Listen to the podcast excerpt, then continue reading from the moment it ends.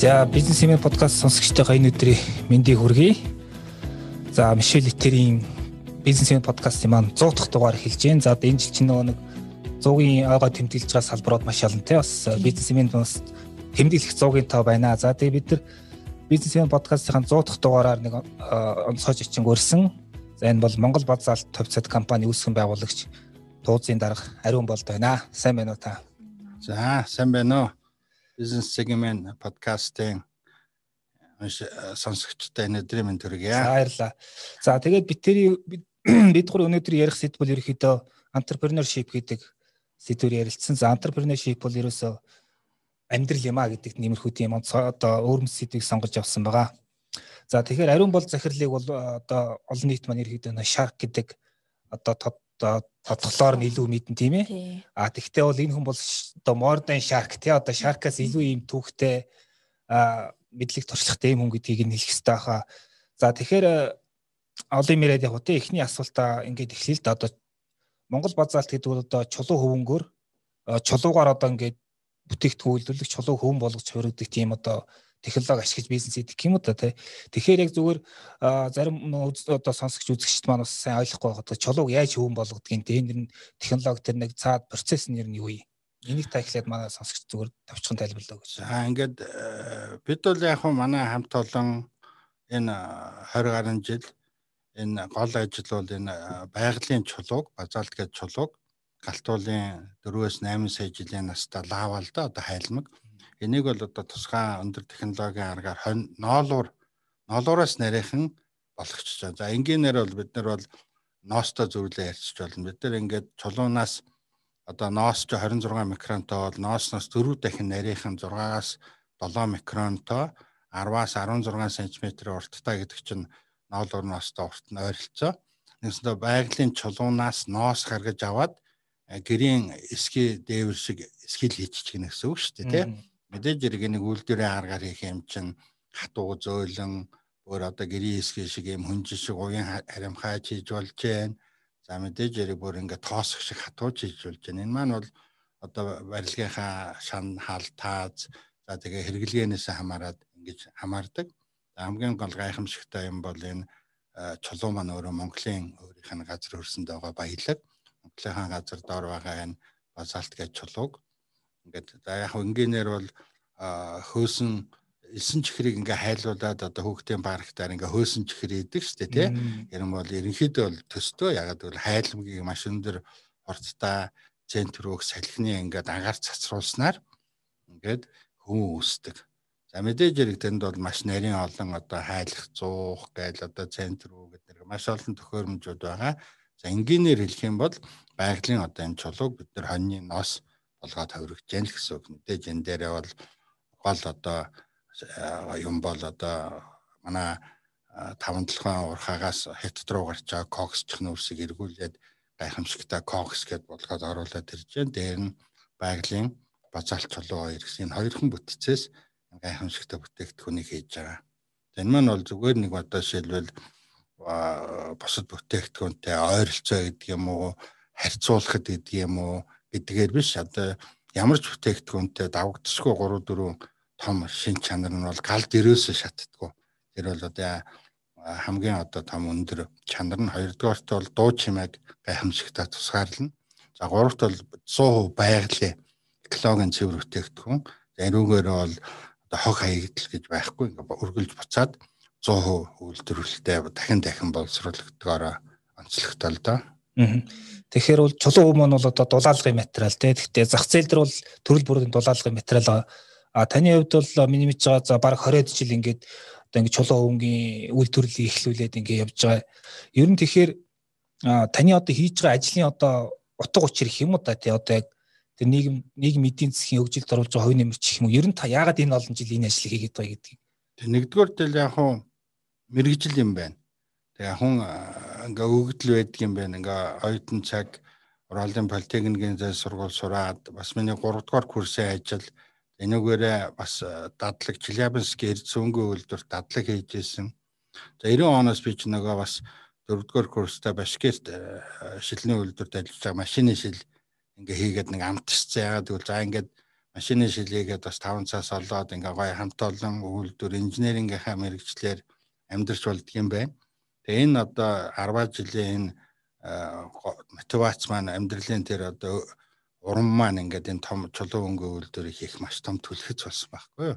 Мэдээж хэрэг эхний үедээ бол нэг гоё сайн бизнесийн шинэ бүтээгдэхүүн гаргая зах зээл дээр бас ийм чанартай дэлхийн стандартын ийм бүтээгдэхүүнийг Монголын барилгын салбарт хэрэглүүлээ жишг болгоё. За олон улс дэлхийн хандлага ийм байна гэдэг ерөнхий ийм тойм одоо одоо бизнес төлөвлөгөө ийм одоо богино хугацааны хараагаар ажиллаж исэн бол эргээд ингээ 20 жилийн дараа ингээ дүгнээд харахад бол чин зөвхөн одоо барилгын дулаалаг биш чин эрчим хүчийг хэмнэх юм байна. За томоохон төслүүдийн өр өгөөжийг сайжруулдаг юм байна. Өөр ингээ том утгаараа ярих юм бол дэлхийн дулаарл хүлэмжийн хийх багсгдаг юм байна. Ийм олон өр өгөөжтэй болоод хөгжиж байгаа. Тэгээ ингээд мэдээж хэрэг хүн төгс төгөл төр юмыг эхэлж харахгүй аяндаа ингээ сайжруулаад тэрэндээ дурлаад хийгээд бүтээгээд ирэхээр энэ маань зөвхөн бизнес биш юм байна.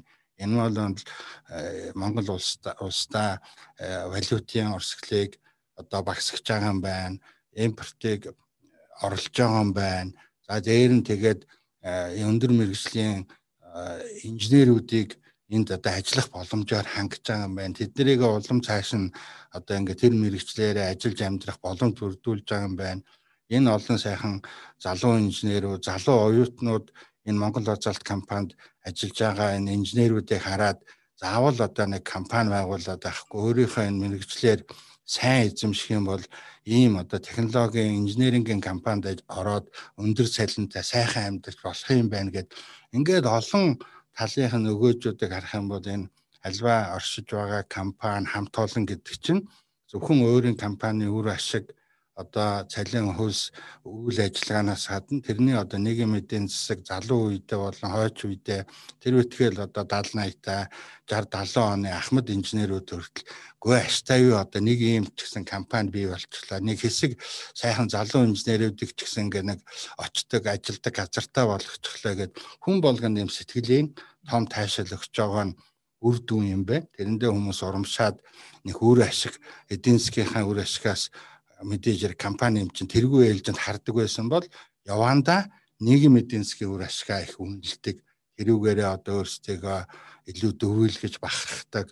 Ингээд энэ маань ингээд болоод ирэхээр мэдээж яриг энэ маань төр засаг нийгэм залуу үе одоо Ахмад үеийнхтагийн хосос юм сайхан ирээдүй. Тэгээ энэ маань мэдээж яриг үндэсний үйлдвэр гэж юу гэсэн үг юм бэ гэдгийг философиг бид нар бодтойгоор нь нэг юм засагт харуулж байгаа байхгүй чинь өөрсдийнхээ газ бүхэн болгон л өнөөдөр мэдээж яриг ерөнхий сайд болгоны санаа зовдөг юм. Ингээд баахан нүүрсээ хөдрөө зэсээ гаргаал яа нэгээрээ нэг төм э, утас хийчих юмсэ нэгээрээ нэг э, арматураа хийчих юмсан гэж боддгоо төр засгийн удирдахч байдгүй бах гэж бодож байгаа. Ганцхан тэр нь биелдэггүй болдгоо хойшин тавьдаг байдаг бах тэгэхээр бид нар ингээд нэг хувийн компани хувийн хөрөнгө оруулалтаар ингээд тэр арматураас чинь өндөр технологийн ингээд чулуу хүн гүйдэлж болж гэн гэдэг маань ижил төрлийн хувийн хвшилтэй байтугай төр засагч гэсэн юм хөшөөрөг болгож харуулж чадчихээн л гэж би бол дөөлгөж хэлэх юм бол ингэж бодож байгаа. Тэгээ чулуу хүн гэдэг маань бас ингээд нэлийн тийм инновац одоо мэдлэг их айгүй тийм одоо научны ямх гэж ярьдаг шүү дээ. Их тийм судалгаа мэдлэг шингэсэн тийм бүтээгдэхүүн. Тэгээд одоо Монгол базаалт төвд манайх шиг юм одоо эдийн засгийн маш их савлгаатай орчинтэй ингээд 20 жил ингээд яваад ирнэ гэдэг бас амаргүй л ажил хийсэн ба. Тэгэхээр танаас би бас авахгүй нэхэр та бол өөр инженер хүнтэй одоо цэвэр инженер хүн. А тэгэхээр ер нь яг инженер хүн ингээд бизнес эхлээд явах нэг талаас а нөгөө талаас эсвэл одоо нэг санхүүгийн сүртэй хүн бизнес эхлээд явах гэдгийн хооронд дэр нь ямар ялгаа байдаг юм бол та өнгөрсөн түүхээс өөр дөр юу мэдэрсэн яг бизнес хийгээд явах. Тэр нь бол хоёр үе шат байдаг юм байна. Энд чинь би бол компани дээр хардаг ч гэсэн ингээд төрөө хэлсэн буцаад ингээд нас байна, ажлын туршлага буцаад ингээд олон улс орны хөгжил яг бол Монгол азаалтын ганц хөгжил гол биш байгаа. Яг бол бусад нийгэм эдийн засгийн салбар хамт хөгжижээ. Тэр цугаа бүр барилгын салбар маань сайн хөгжижээ. Энэ компани Монгол азаалт компани ч сайн оршин тогтно. Тэгээ ингээ харахад бол альва төсөл бизнес стартап бол эхний одоо хөгжлийнхаа эхний одоо мөчлөгийг 10 жил гэх юм 20 жил гэх юм мэдэхгүй. Тэр үед бол инженерүүд технократууд удирдах хэрэгтэй юм байна. Яагаад гэвэл энэ компани өөрөө тэр олон эрсдлүүдийг, туршилтуудыг тэгээ тэр одоо янз бүрийн шинжилгээ ухааны болон энэ том одоо эрдэм шинжилгээний юмнуудыг чи маш их өндөр зардал ашиг харахгүйгээр маш өндөр зардал гаргаж үр дүн төрдөг.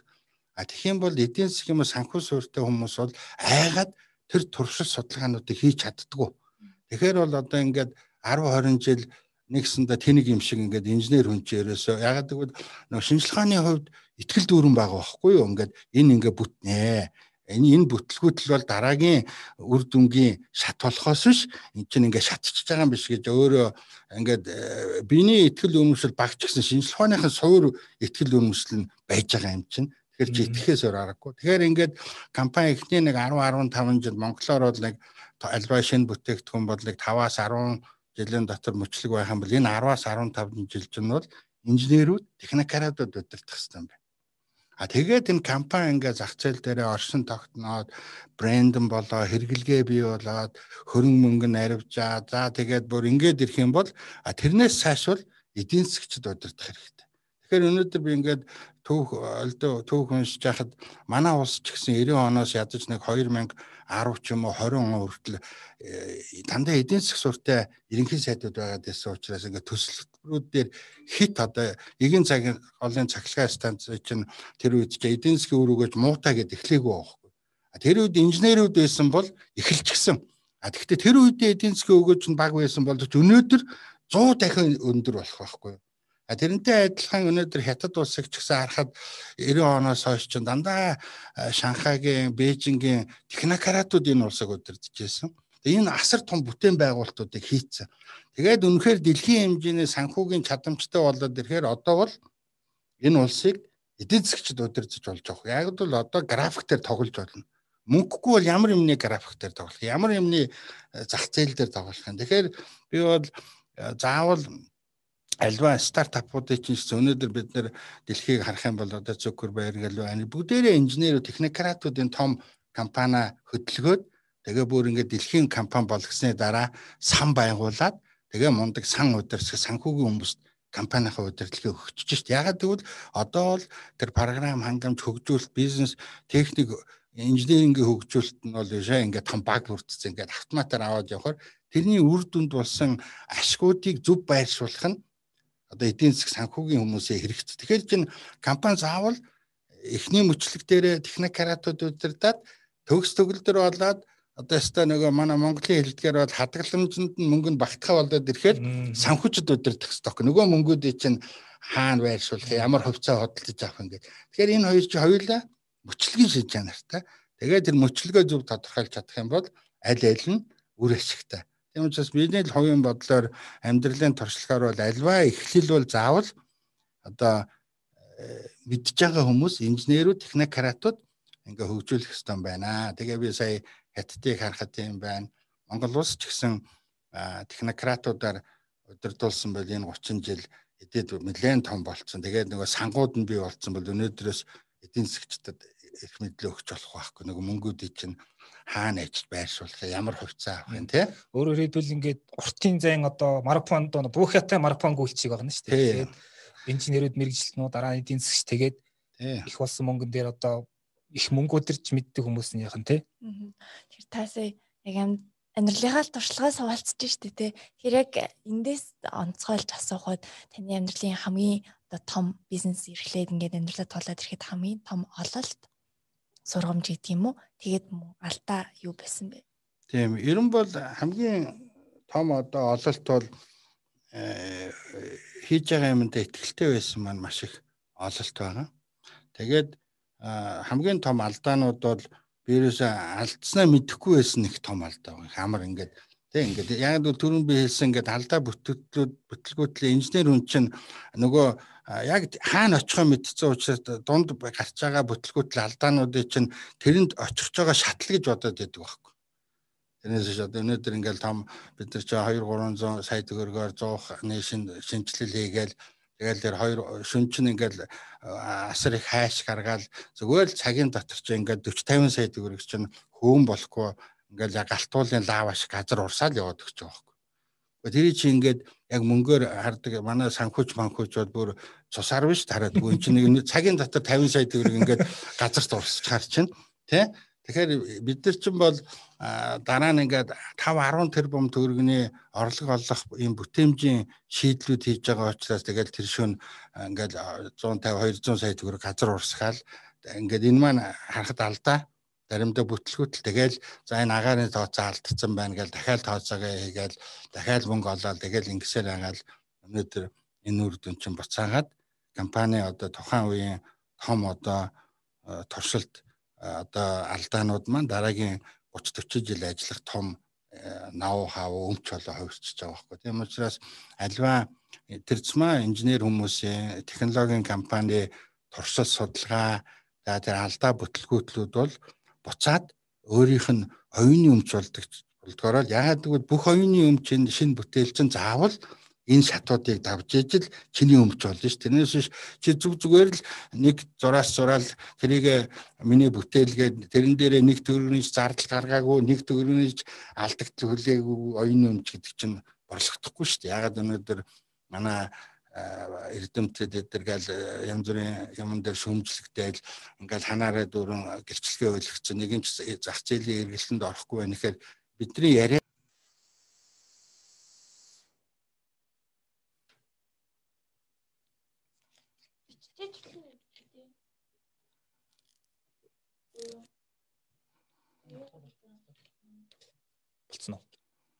Одоо өөрчлөлт.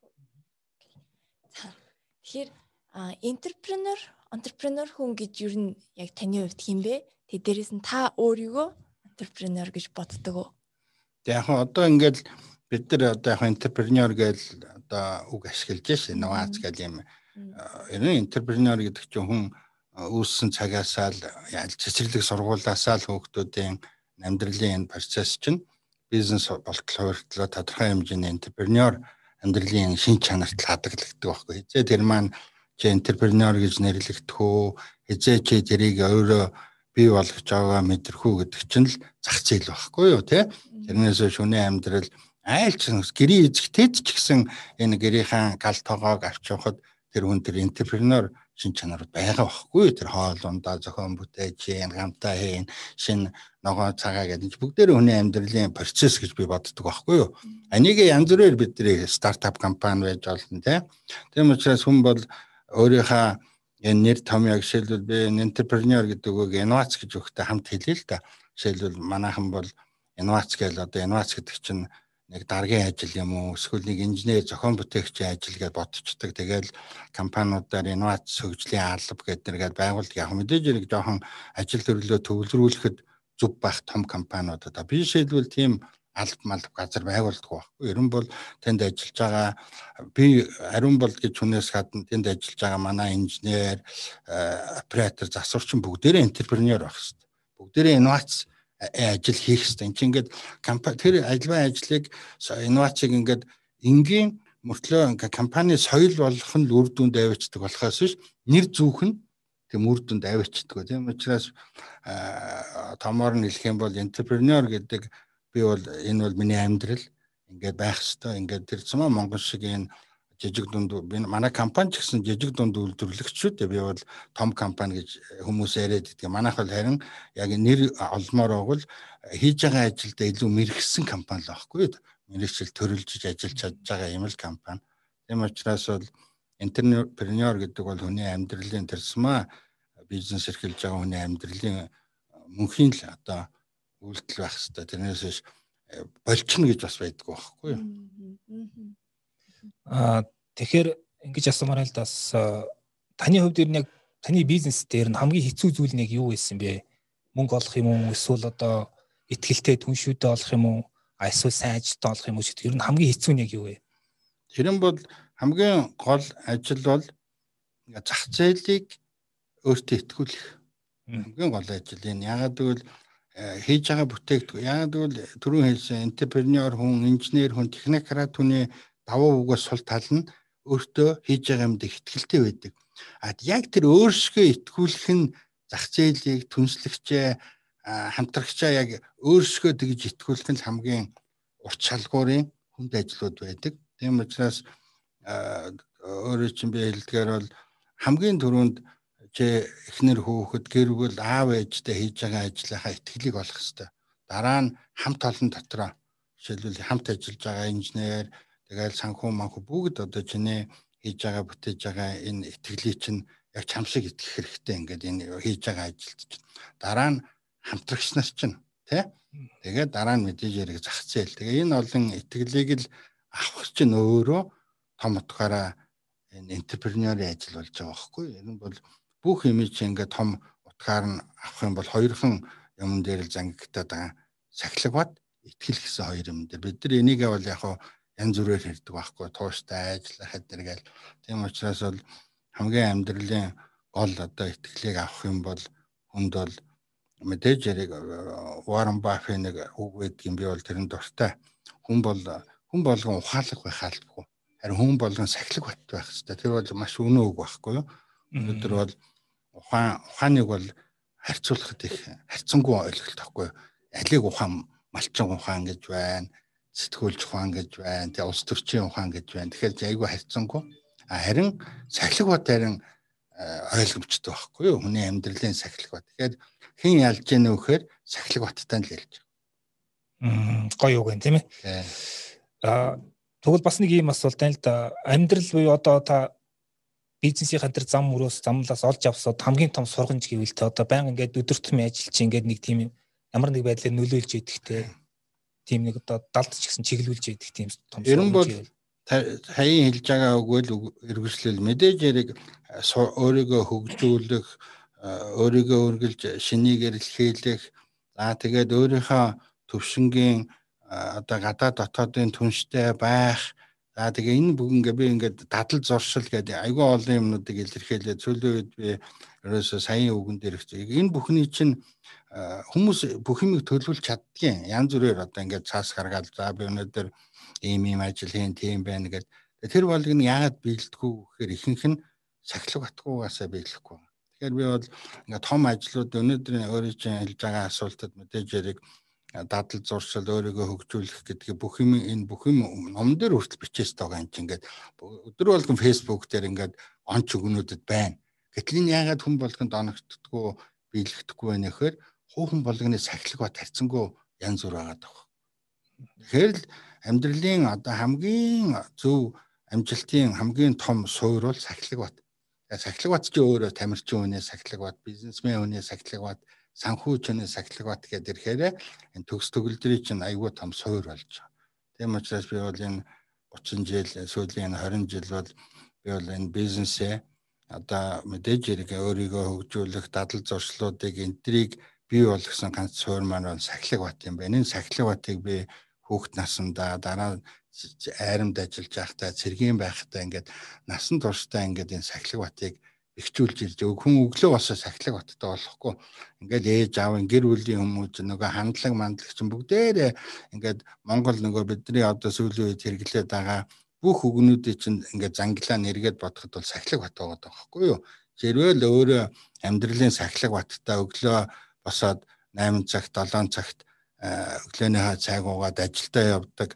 Дадал хэвшил бид нар ингээд сэтгэлтэй бай ингээд өөрийн гэсэн ингээл айгүй олон монгол үгээр хэлэх гэж оролддог боловч үндсэндээ тэр сахилга батын асуудал байхгүй амьдралын сахилга бат хүн хань ижилтэй болсон бол гэр бүлээ хайрлах ханаа хайрлах чи сахилга батын асуудал үр хүүхдийнхээ өмнө одоо үүрэг хүлээгээд тэдрийг боловсралтаа эрүүлийн хөсгөх чинь эцээц мэдээж зэрэг эцгийн хайр гэдэг байвч тэр хайрыг хэр зэрэг сахилга баттай биелүүлж байгаагаар л үр дүн гарна шүү дээ. Тэрнээс нэг өдөр биелүүлээд нэг өдөр биелүүлэхгүй бол энэ бол сахилга батгүй биелэлт байгаа байхгүй тийм. Тэгвэл амьдралын ямар ч одоо талын ажил нь бол цэвэр авиас тийм мэдрэмжээр тулгуурлахгүй заавал тийм дүрм журм сахилга бат байх. Тэгэхээр таны хувьд тэр энэ сахилга батыг ер нь нэг аль амьдралын аль үед аль үед юунаас төлөвшлийг ав хүүгднаас одоо юу гэдэг оюутан гэдэг ч юм уу тийм. Хүн бол тэрийг нэг яадгүй юм байна.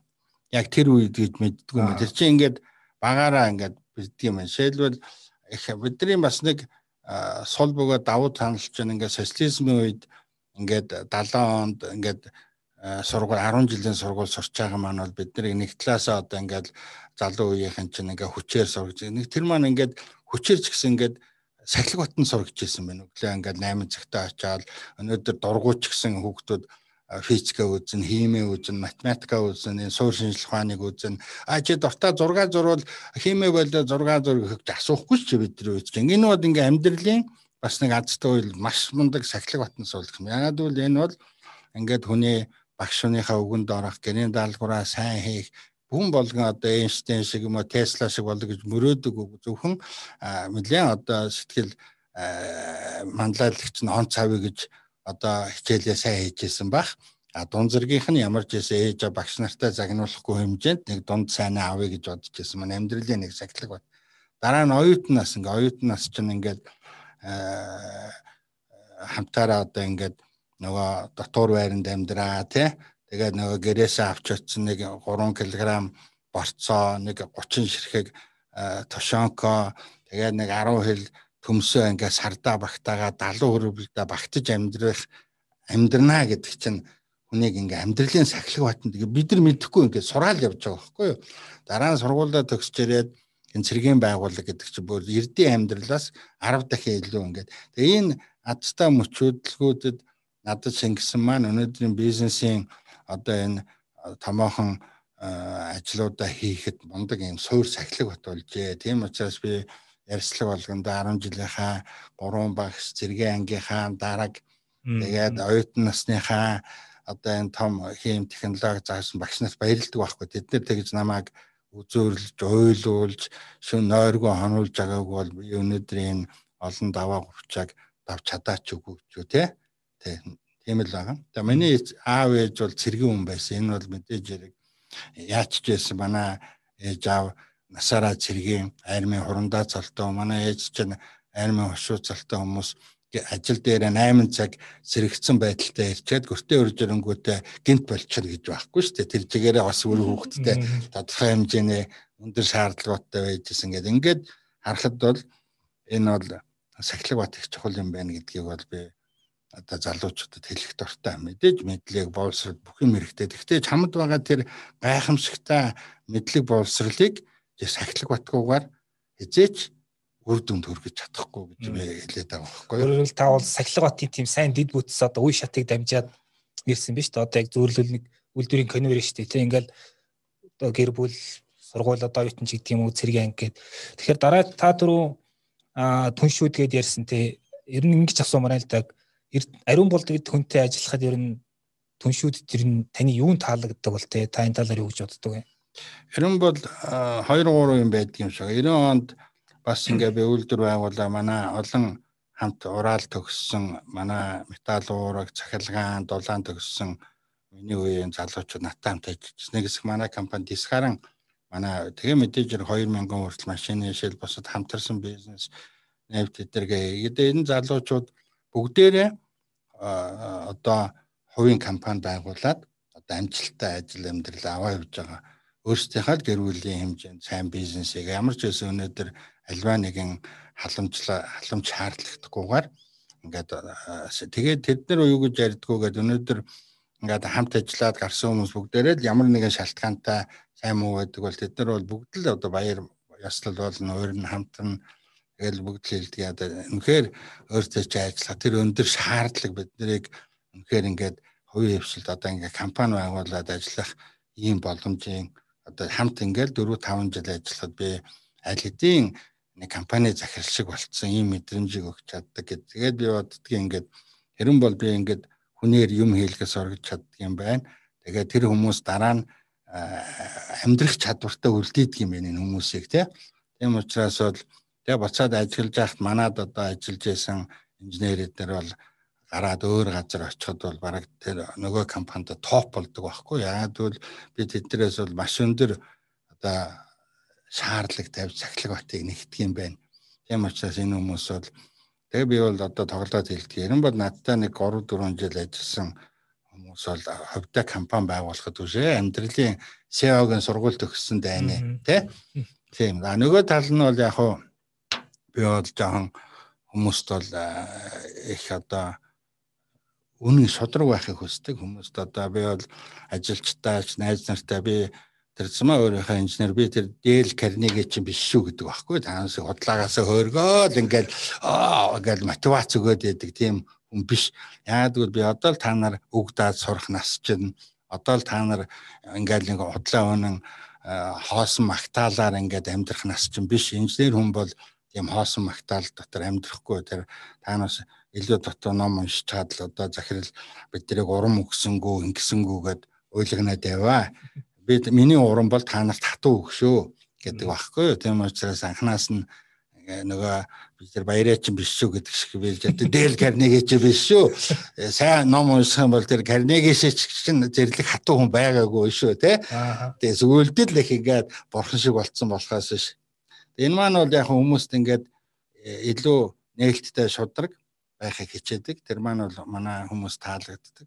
За хоёрт бол би яг мэдээж яриг энэ гадна дотны инженеруудыг урьж авчраад ингээ ажилуулахтай их тийм нөхөрлөдөг хүмүүстэй бол би их илүү нөхөрлөж тэрцмаа манай мэрэгжлийн ажилчин бол нэлээд тийм нарийн нэлээд урт хугацаанд мэдлэг шаардсан зүгээр нэг төхөөрөмж аваад тэгээд тэрийн дуурайгаад хийждэг ажил биш учраас хүмүүсийн одоо байгаагаасаа илүү цаад мэдлэг чадамжийг ашиглаж хамтрахын тулд бол хүнд бас тодорхой хугацааны юм ихтгэлцэл нөхөрлөл хэрэгтэй. Тийм учраас бол илүү ингэж нөхөрлөж хамтарч ажиллахыг хичээдэг.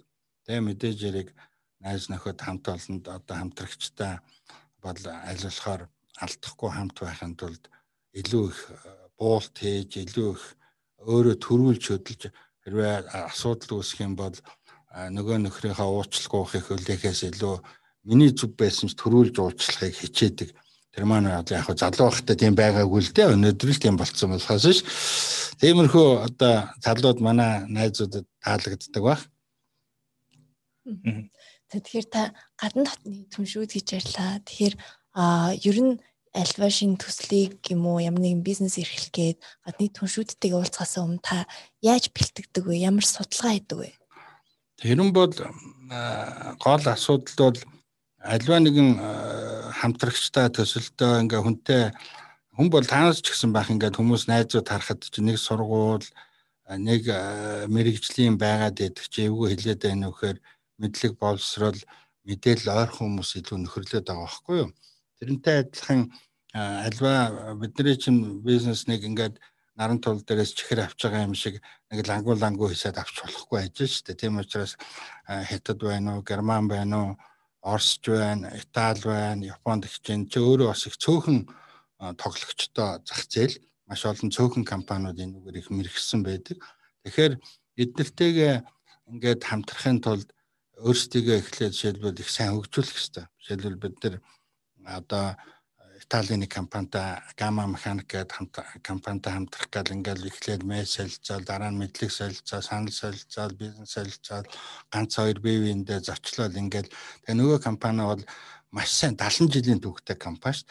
Тэгээд одоо дэлхийн одоо 10 17 улсад шугамаа нийлүүлсэн маш том технологийн ийм компани тэгээд тэднэртэй ингээд хилцэлд орохын тулд би 3 жил бэлдэж байгаа. За нэгдүгээр тэднийг ингээд судлаад мэдлэгээ боловсруулах, бүр энгийн ч гэсэн техникийн англи хэлээ сайжруулах.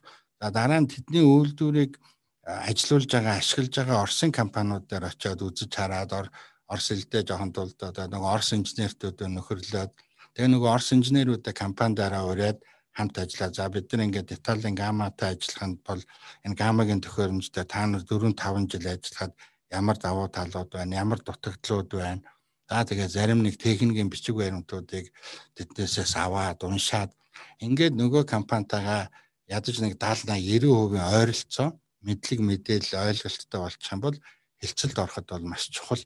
Тэгээд нөгөө компани ч гэсэн тийм өндөр одоо бэлтгэгдээд ингээд э, хүрээд ирэх юм бол нөгөө компани ч хүндэлж хүлээж авдаг. Жишээлбэл ихэнх том технологи өндөр компаниуд бол ингээл хэрвээ зүгээр худалдаа авагч ч юм уу хөрөнгө оруулагчдад ингээ өөрийнхөө проектыг ингээд ямар ч засвар шахдаг бол бид нар проектыг аваад нэмхийн нэмээд хасахын насаад ингээд тийм учраас бол тэр компаниуд өөртөө ч дуртай байдаг ингээ хамтарч ажиллах юм байна зөвлөлдөд. Тийм учраас э, ямар ч хүнтэй яран бол э, бэлтгэл одоо сайн өөрийгөө бэлдэх хэрэгтэй. Би ч гэсэн эртээ бас бизнес сегментийн сэтгүүл дээр өөртөө чинь ярилцлагад ороход бас их баяртай байсан. Яагаад гэвэл ингээд би таныг ингээд YouTube бүх юм чи үзсэн. Одоо ингээд би танд одоо энэ сошиал байдгүй юм одоо сэдвүүдээр ярилцъя гэдэг. Энэ бол ингээд ажилдаа альва хүн чинь ингээд бэлтгэх хэрэгтэй байхгүй юу? Бэлтгэлгүй ихэнх манайхны том алдаа чи бид нар ч гэсэн одоо бидний насны хүмүүс бол маргааш нэг жоохон хилцэлтэй одоо уулзалттай их юм бол урд өдөр ярих байгаа сэдвэр нэг хоёр хуудас ч гэсэн харж чад очих хичээдэг те. Энгийн юм юмнаас тэгээ томоохон төсөлд хүн бол өөрийгөө компани санхугаа бүгдийг ингээд сайн бэлдэж явах нэг чухал юм байна л гэж боддог. Тэгэхээр э, ингэж асуумаар л бас э, та 90-ад онд ингээд шилний автомашины шилний одоо үйлдвэр бизнес эрхэлж байсан тий тэгээд а гэхдээ одоо ингээд 90-ад оны сүүлийн үеэр ингээд дилер компаниуд орж ирээд бас энэ бизнес яг хомигдаад а гэхдээ тэр үл та бас тодорхой хэмжээний хоригдлолтой болцоо ингээд чулуу хөнгө эхлэх гэж явж байсан үе. Гэхдээ тэр үед ингээд одоо хөөсөн цөрөр шилэн хөвнгээд бүтээгдэхүүнд эд цэцгэлээд ингээд зах зээлийг бараг эзэжээс үе. А гэтэл та ингээд нөгөө талаас шууд ингээд ерөөсөй чулуугаа онлоод явчихсан те. Тэгэхээр яг зүгээр одоо яг цэвэр одоо нөгөө нэг мөнгө одоо санхүү тэр бизнесмен гэдэг талаас нарахад бас яг айгүй эрсдэлтэй юм хийж исэн санагдаад байгаа хгүй те. Ингээд хизээс тэр чулуу хөвнгийн зах зээл нь одоо төлөвшөө билээ те. Тэгэхээр яг тэр үед ингээд зөвхөн тэр одоо чулуу хөнгө хөөх тэр нэг ихтгэл өмчлөх юм тэр дотоод хүчийг ер нь та яг ханаас олж аваад исэн бэ? Ерөн бол мэдлэгэл ба гол суур юм бол ингээд энэ бол үр дүнд төрөх юм байна. Энэ бол одоо ингээд ямар ч одоо давтагдчихгүй тэгээд өөрөө өрсөлдөх одоо ямар ч одоо бүтээгдэхүүндээ өрсөлдөх юм чадамж нь маш өндөр юм байна. Тэгээд альва нэгэн юмд чинь нэг юм заяагдмал давуу тал гэж байна. Заяагдмал давуу талын 3 4 хүчин зүйл нь байгаад ирсэн баг. Нэгдүгээр заяагдмал давуу талын нэг хүчин зүйл бол ингээд байглаас ингээд Монгол улсын газар шорондоор нэг түүхийд ингээд заяагдмал чамаас надаас үл хамаарсан заяагдмал давуу тал байхгүй. Хоёрдугаарт нэг том заяагдмал давуу тал бол Монголын цаг уур чинь өөрөө 7 сар нь хүүтэн тэрцмээ хасах 20-оос дээш хэмтэй ингээм хүүтэн байгалийн цаг уур чинь бас юм дулаалгын материалын үйлдвэрээр эхлэх заяагдмал давуу тал байхгүй. Тэр чинь ингээд ингээд одоо нүүрний уруулын бодог шиг зах зээлээ бэлдэх тэднийг сургах гэдэг шаардлагагүй байхгүй ч өөрөө ингээд заяагдмал давуу тал.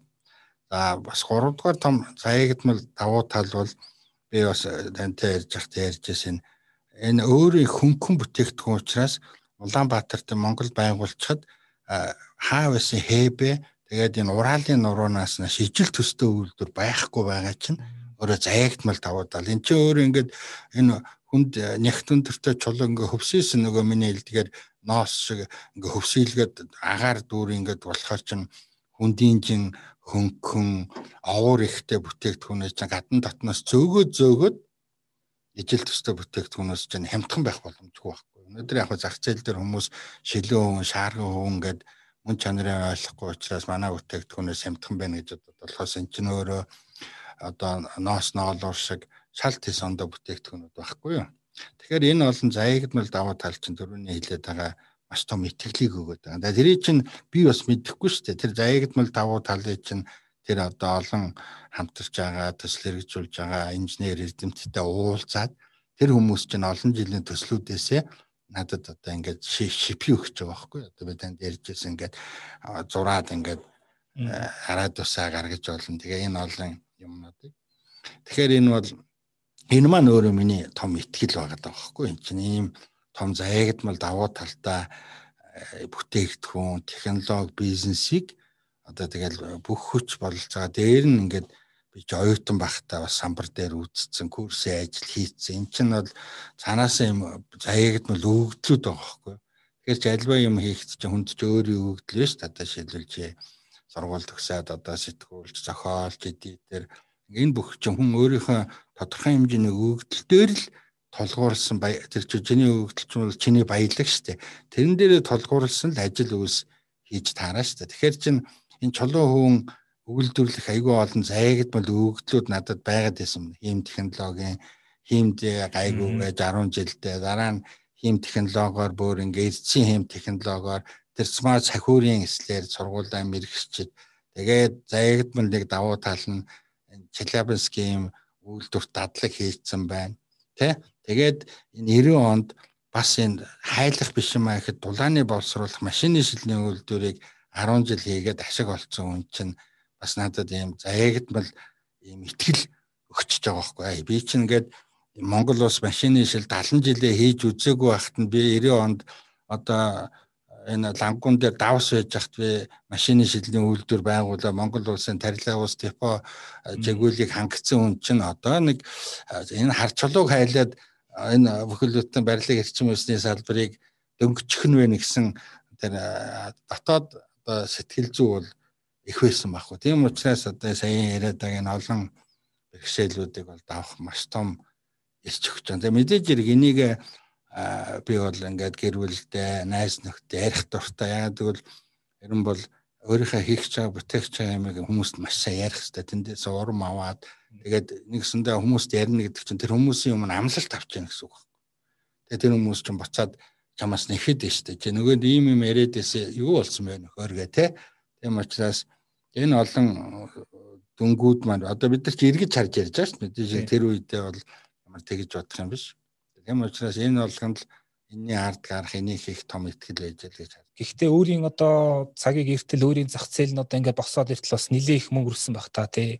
Ерөн бол тэр бол мэдээж яриг би зөндөө хэлдгийн хэрвээ жишээлбэл бид нар ингээд нэг томоохон складууд аваад Орос хятад ингээд өчнөө найзууд байна маш олон энэ төрлийн бүтээгдэхүүн байдаг найзуудаасаа зүгээр л авчраал баахан склад нь тэгэл дистрибьютор болоод зарсан бол маш их одоо хөрөнгө мөнгө маш их ашиг хийх байжээ. Гэхдээ юуны төлөө тий? Энд чинь зөвхөн мөнгөний төлөө л байхгүй нэг сайн дистрибьютор гайгүй мөнгөтэй гайгүй машинтай нөхрөл байна уу зөөр тэгээд тэр хүнд ямар бахархал байх юм.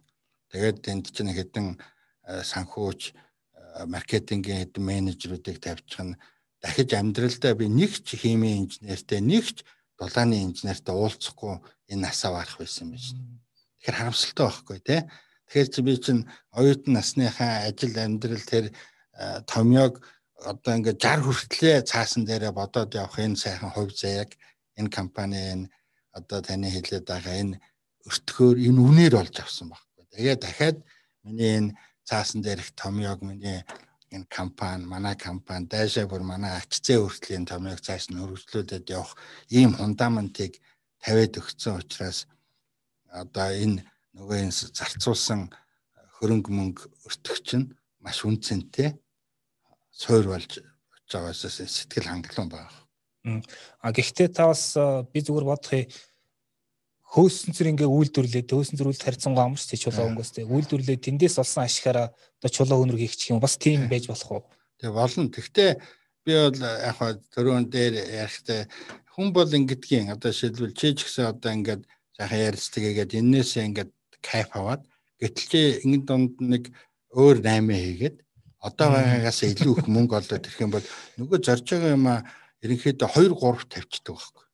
Тэгээ явандаа ингээ хүний амьдрал хөрөнгө мөнгө төгрөг амьдралын юм чинь ингээд нөгөө арай илүү амархан олж байгаа юм а нөгөө өөрийнхөө нэлээд хүч хөдөлмөр мэдлэг шингэж хийх юмнага 4 5-д нь тавьсаар хагаад магадгүй нөгөөх нь мартагдаад нөгөө хөнгөө за би эндээс жоохон ингэж ингэж гэсэн юм маань чиний нэг номерын ажил болоод хувирчих тийм амьдралын хэлбэлцүүд их байдаг учраас заримдаа ингээд э, сайн мууч гэсэн ингээ энийг нэг юм ингээ тууштай. Одоо ч гэсэн би өнөөдөр манай олон найзууд барилгын төсөл одоо тэр гоё юм хотхон байрээ, энэ том өндөр байшин байрээ гэд маш их саналуд ирдэг. Тэр маш өндөр ашигтай ингээд үйл хөдлөлтөрөнгийн бизнес ч маш өндөр.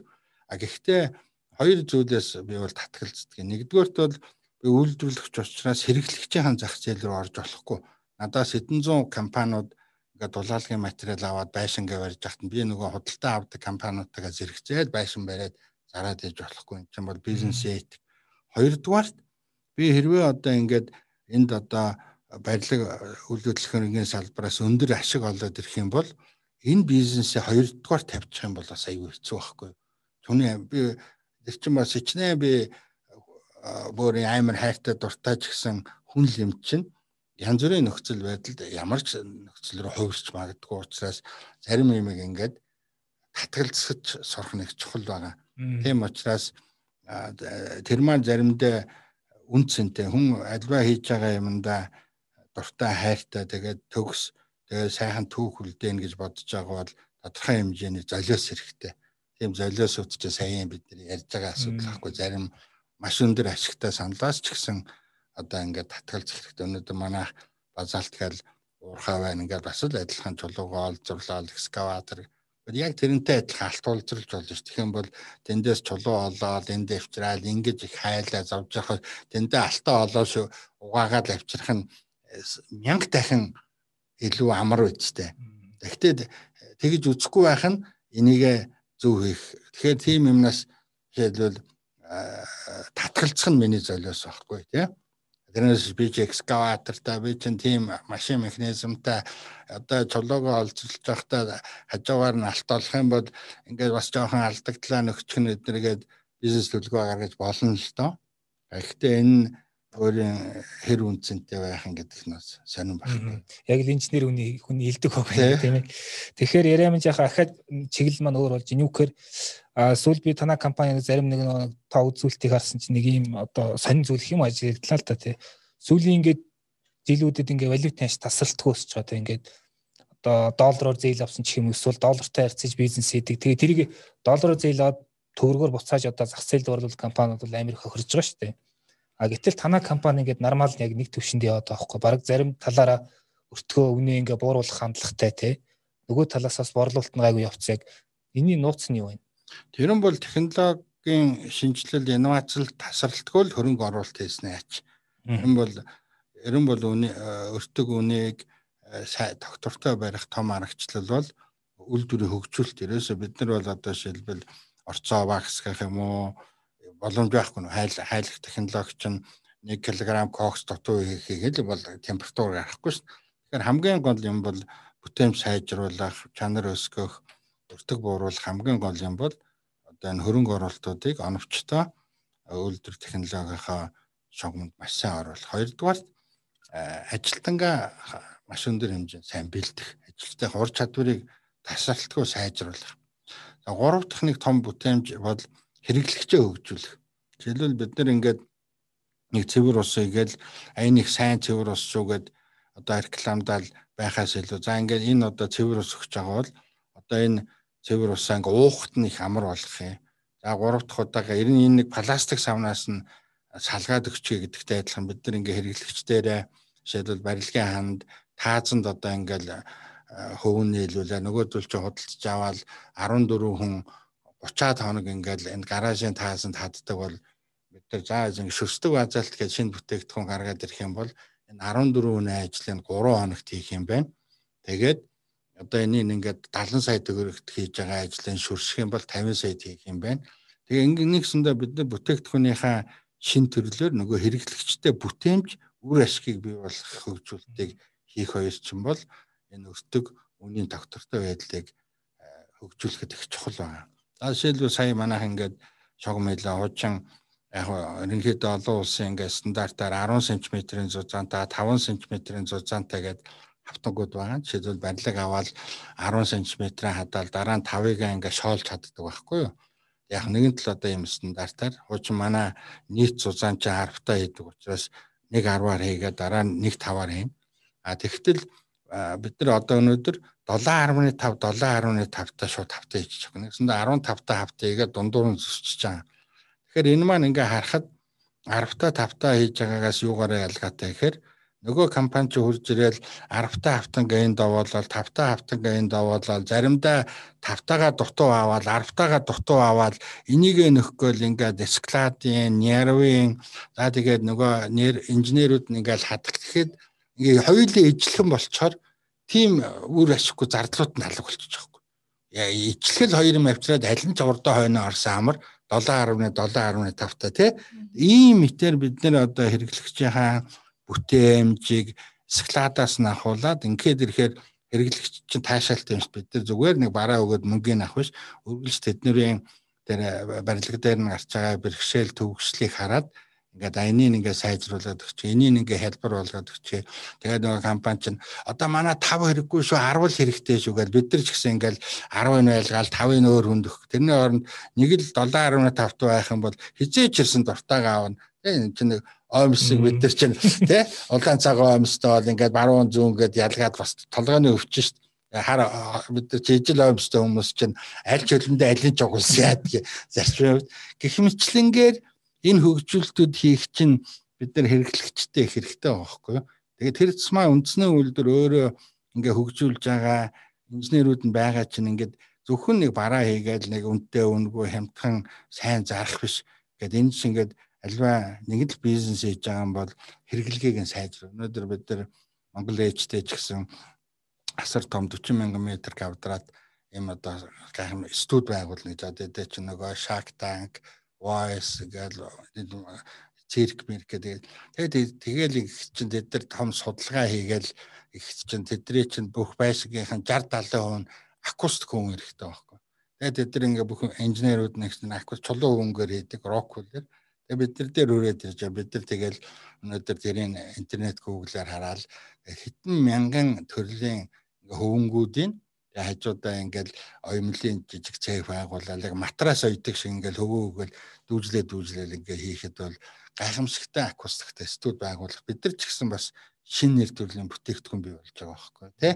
Тэгэхээр энэ маань өөрөө э, бүтээгдэхүүний хөгжүүл төрөний хэлж байгаа өртөг үн бууруулах гэдэг чинь тасралтгүй л хөгжил Ерөөсөө бидний бизнесийн гол одоо онцлог бол бид нар ингээд э, ажиллах талбартаа ингээд уйдахгүй, залхахгүй, тэгээд дуусахгүй юм уу. Ямар сандал бид нар ч одоо ингээд байшин сав өнөөдөр дөрөвдүгээр цэцлэгээ станц чи асбестыг орлох бүтээгдэхүүн гэж байна. 1100 градус өндөр температур сайхан бид нар одоо э, дөрөвдүгээр цэцлэгээ станц инженер хөтөө зүүм хурал хийлээ. Маш өндөр 560 градусын ингээд халуун зуухных нь хажуу талын өөрөө ингээд дотор тал нь 20 30 сантитай зузаан ханаар ингээд базалтаар хийж өгөөд ингээд хүн ажиллах нормалны өрөө гаргаж өгч шэнэ тий.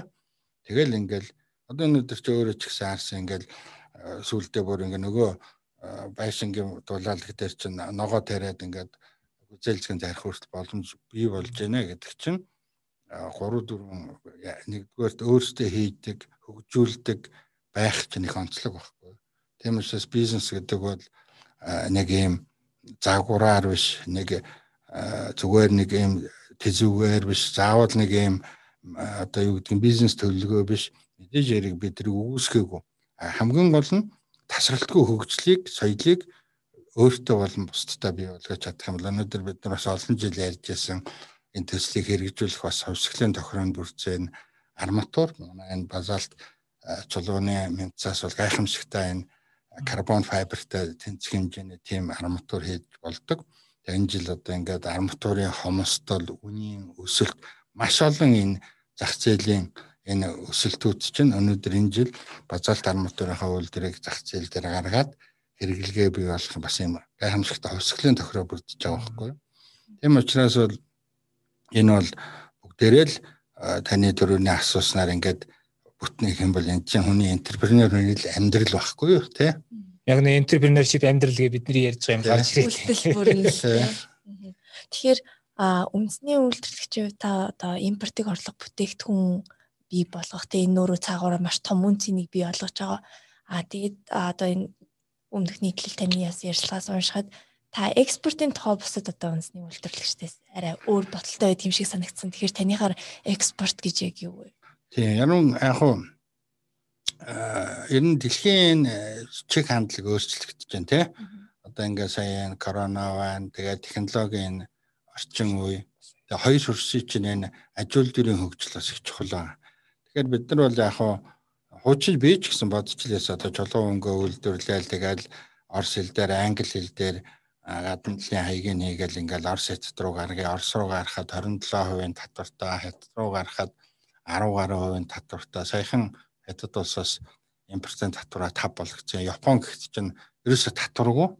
Тэгтэл явсаар агаад тэр улсын татвар матраас илүү Улаанбаатараас Токио өргөх, Улаанбаатараас Ирээ өргөх, Улаанбаатараас улаан үд хөргөх чинь үйлдвэрийн бүтээгдэхүүн үйлдвэрлэхээс илүү өндөр өртөг зардал нэхэд байгаа байхгүй. А тэрийг ерөөсөө яаж бууруулах тийм ирээдүйн Монголын засгийн газар болон хоёр улсын засгийн газрын ойрын болон холын төлөвлөгөөнд харагдахгүй байхгүй ерөөсөө энэ. Эний чинь гол суурь төмөр зам, авт зам за тэгээд гайлын нэгдсэн бодол гэдэг гэл тийм. Тэгээд энэ болон юмнууд чинь тэгээд хоёрдугаар та яг бид нар чинь энэ бизнесээ хийхэд тулд түрүүн бас Мишель асууж байсан гол юм бол энэ дэлхийн яг ижил төстэй энэ юунуудад конференц хурал үзэсгэлэнгүүдэд тасралтгүй оролцох хэрэгтэй. Манай хахан бол зарим үзэсгэлэнд яг хүмүүс очиж биеэрээ оролцдог. Би ч гэсэн эхний нэг 5 6 жил зөвхөн оролцогч байсан. Оролцоол ингээд хүмүүстэй уулзаал тэгээ нэрийн хуудасаа өгөөл нэг жижиг боршуураа англи хэл дээр хийсэн. Манай бүтээгдэхүүнийг идрэл авав гэжтэй гэж бодоод ингээд харьцдаг байсан байхгүй. Тэгэл хурлууд суугаал. Сүүлийн 5 жил бид нар ингээд Италиудаа манадаас Японы инженер ажиллуулснаас хойш бол бид нар ингээд оролцогч болсон. Тэнд ингээд павильон аваад. Яагаад гэвэл ерөн бол нэг бараа зарахтай шин технологийн компаниуд бол энэ зах зээл дээр эхлээд ижил төрстэй түншүүдтэй танигдах нэг чухал байна. Танигдна гэдэг чинь ингээд нэг нэг хүнийг нэг ширээг тойроод тойроод алхаад байх нэгээр тэр ширээний ингээд нэг оролцогч болоо сандал дээр суух хоёр чинь шал хоёр өөрсд. Тэгэхээр бид нар ер нь сүүлийн 5 жилд тэр сандал дээр нь сууя гэж бодсон байхгүй. Тэгээд энэ Шанхай тэгээ Польшид болж байгаа, Москвад болж байгаа томоохон үзэсгэлүүдэд яг хөтэ нэг 5-аас 8 мянган евро төлөө павильон аваад тэгээ эндээс яг нэг жоохон зардалтай ингээ нэг болоод тэгээд хятад мэтт нь хэвлүүлээл аваачаад ингээ нэг хөөрхөн павильон тогтчуулаад Тэгээд тэнд өөрийнхөө компанийг сурталчлаа. Тэгээд тэнд чинь нөгөө хүмүүстэйгээ хамт суугаад, цай уугаад, кофе уугаад ингээ эн чинь бол ингээ оффистэй хүн өрөөд ирс. Тэр 7 хоног юм уу 3 хоног тэнд чинь ингээ манай офис бий болчихж байгаа байхгүй. Энд чинь өөрөө ингээ түншүүдтэй дэлхийн томоохон тоглогч нарт аа Монголд базаалт үл гэж брэндээр чулуу хүн байдгийн байх шиг үдгийг идеалын харуулж байгаа. Тэгээд зарим томоохон одоо Шанхай үзэсгэлэнгүүд чинь бид нар 3 дахьаас ихсүүлээд манай компани брэнд Basalt Tool гэдэг гоё брэнд чинь ингээд дэлхийн одоо топ Rockwool, Kern Owen гэдэг 3 дахь чинь ингээд гарч ирж байгаа байхгүй. Ингээд бүр тэр одоо Шанхайн том глобал инсулation үзэсгэлэнгийн ингээд өөрийнх нь ингээд дэлхийд цацтайгаа Stork-ын дотор манай ингээд эмблем явах чинь бидэрт ямар бахархалтай байхаа тий Тэр чи жижиг жижиг таслагчаар нь Орос руу, Хятад руу, Японд руу. Хараач өө нөгөө дэлхийн дэлхийн одоо бараг 70 80 улс цугладаг энэ том үзэсгэлэнгийн э, одоо э, шоу Старкд манай компани явж штэ гэж чинь гайхамшигтай бахархалтай. Тэгээ ингээ өөртөө очихд чинь ингээ тэр том оролцогч компаниудын жагсаалтын донд Монголи, Монгол базаалт гэ манай эмблем базаалт үлгээд ингээ тий бид нар чинь очиод ингээд тэр юун дотор хайж байгаа одоо бүтээгдэхүүнийхээ компанийг олоо тэр павильон дээр нь очиод 8 хийгдэг бол ингээд тэр олон зочдын дунд манай одоо улсын маань нэр компани нэмэр брендийнхаа нэрийг ингээд 5000 евро төлөө байлгана гэдэг чинь бахархал штэ. Ингэж бид нар энэ дэлхийн тоглогч болох алхмуудаа их хэрэгтэй байхгүй. Тэгээ энэ маань ингээд явсаар агаад энэ хүмүүстэй танилцаад ирэхээр энэ технологийн тэрцмаа ингээд өөрсдийн брендинг хийсэн өөрөө ингээд технологийн модуль хийсэн компаниуд бол бараа гаргадаг юм байна. Тухайн улсуудад өөрсдийнхөө модуль үйлдвэрүүдийг байгуулдаг юм байна гэдгийг ерөнхийдөө олж харсан байхгүй. Тэгээ бид нар олон жил одоо мэдээж яг энэ хоёр хөрстэй чинь өчнөө л хамгийн их дотн ажиллаж байгаа тэрсмаа би чи орс хэлтэй учраас энэ эрхөө улаауд өчнөө олон барилгын бизнесмэнүүд яаж одоо танаа хөнгө орс руу зөөвөл амар байх уу Москвагийн баахан одоо энэ компаниуд бидний бүх зах зээлийг эзэлсэн гэл ингээл ярьдгийн. Тэгээд сүүлд нь би тэд дээр санал тавьсан. Гэхдээ та нар хамтраад хийц өмөр. Надад бүх технологи ноу хав нь байна. Та нар ингээд байр саваа газраа гараг. Тэгээд зөмөр хамтарсан компани байгуулад манай брендинг гаргаар гээд тэгээд одоо бидний сая өөрөө хэлээд байгаа. Ер нь бид нар бүтээгдэхүүн гаргах биш. Бид нар ингээд флаш аваад очиод тэнд үйлдвэрээ байгуулъя. Тэнд манай базалтул гэж брендингээр энэ Сибирийн одоо энэ одоо яг улаан ууд жит энэ эрхүү энэ мод чинь одоо нэг 10 хэдэн сая хүн шүү дээ. Бас хангалттай өөрхөн зах зээл. Тэгээ Оросч өөрөө бас нэлээд барилгын салбар нь стандартчлагдсан дүрм журамтай. Тэгээ энд ингээм хамтраад хийгээд бид нар ажиллаж байгаа. Тэгээ тийм учраас экспортыг бол би бол бидний хувьд бол энэ одоо үйлдвэрөө байгуулах нь чухал юм байна. Тэгээ танд чинь ажиллах хүчин мэрэгжлийн бас манай хямдхан одоо эн чинь 50-аас нэг 150 мянган рублийн хооронд л ш цалин За тэгээ мэдээж яриг бас бид нар ч Оростой би бол тэрцмаа илүү ажиллаа сурцсан. Тэгээд би энд ч сая нэг жил гарan өөр дээрээ бас нэг Орос техник хэрэгсэн захирал байлгаа тэрийг энд бэлддэг нь өөрийнхөө Монгол манай компани бидний философи соёлыг сайн мэдж аваад тэгээ тэнд одоо үйлдвэрийн захирлаар бэлдэж байгаа байхгүй юу.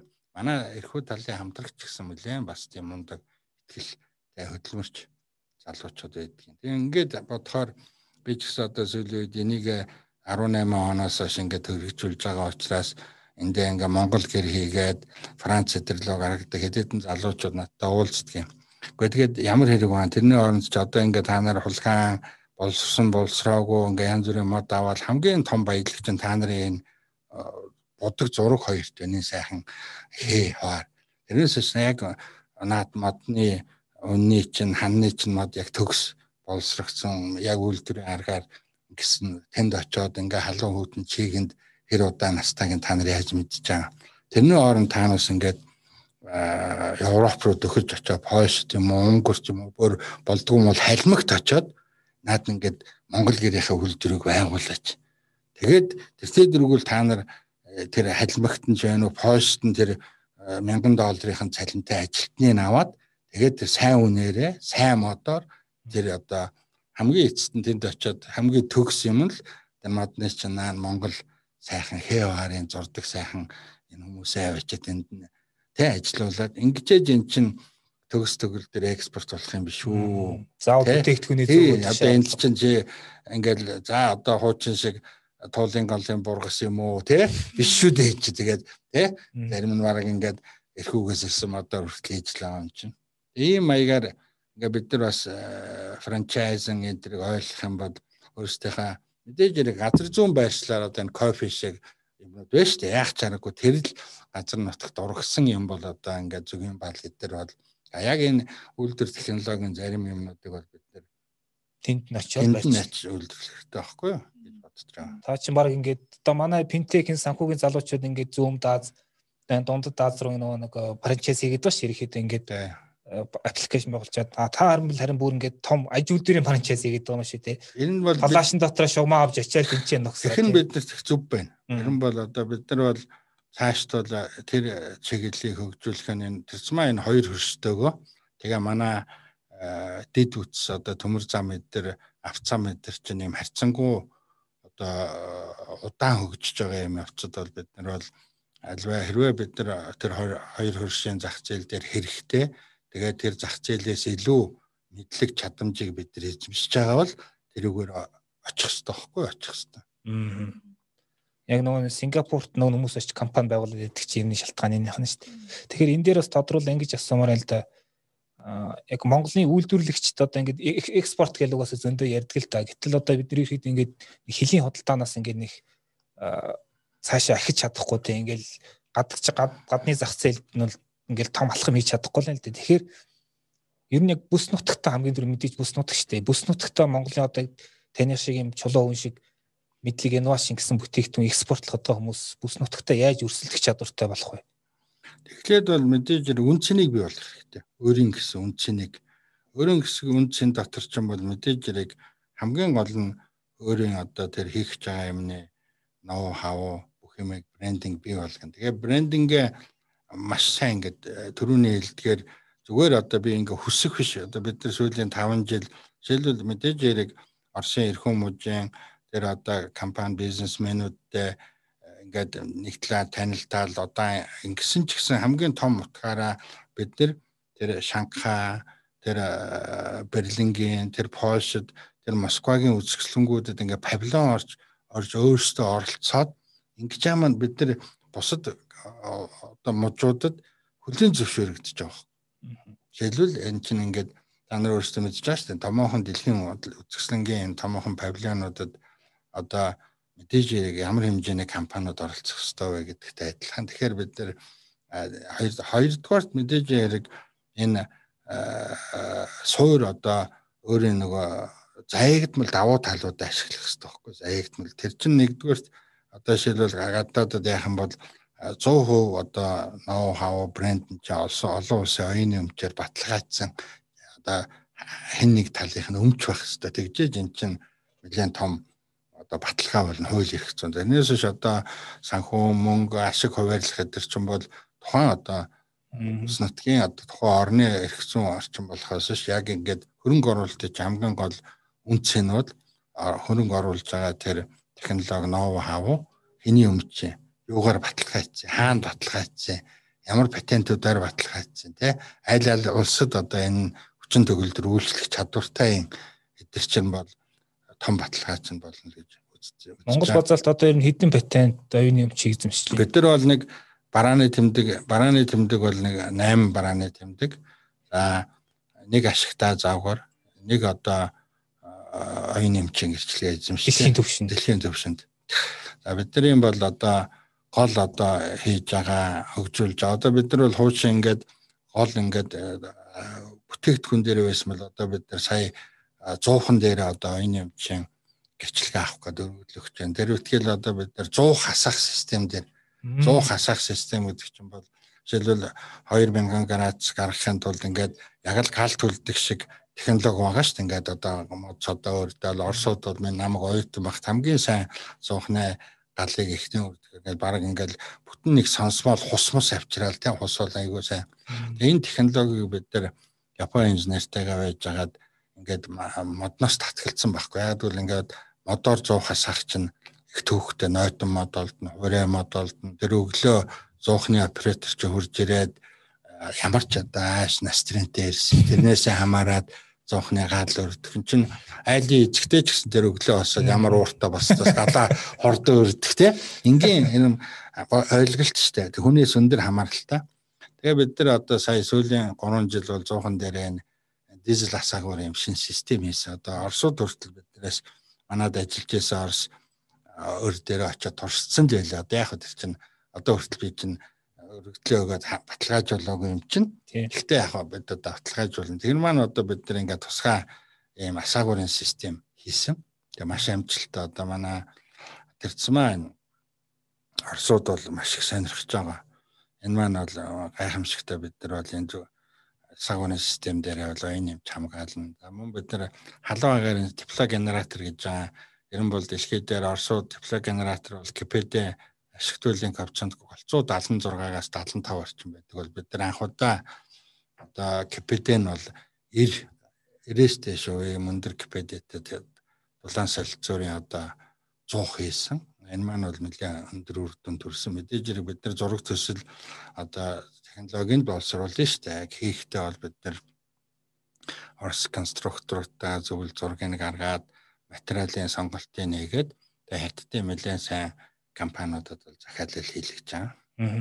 Тэгэхээр та түр ярьлаа ингээ нөгөө нэг эрхүү лаууд ингээ нөгөө хамтарсан үйлдвэр байгуулах гэдэг шүү дээ. Тэгэхээр одоо таны тэр бүтээс одоо тэр үйлдвэрийн шугамж гэх юм уу тэр одоо нэг том төхөөрөмжүүд дотор бас нэг тэднэрт байхгүй нэг юм байгаа тань тий одоо мэдээж дэлхийд дээр бол чулуу хөнгөн үйлдвэр бол маш олон байгаа тий магадгүй Оросууд одоо Европоос ч юм уу нэг одоо компаниас авцраад тийчээ угсарч болно. Гэтэл ягаад заавал Монгол базаалтын үйлдвэрийг тэнд байгуулах гэдэг. Нэгдүгээр үн.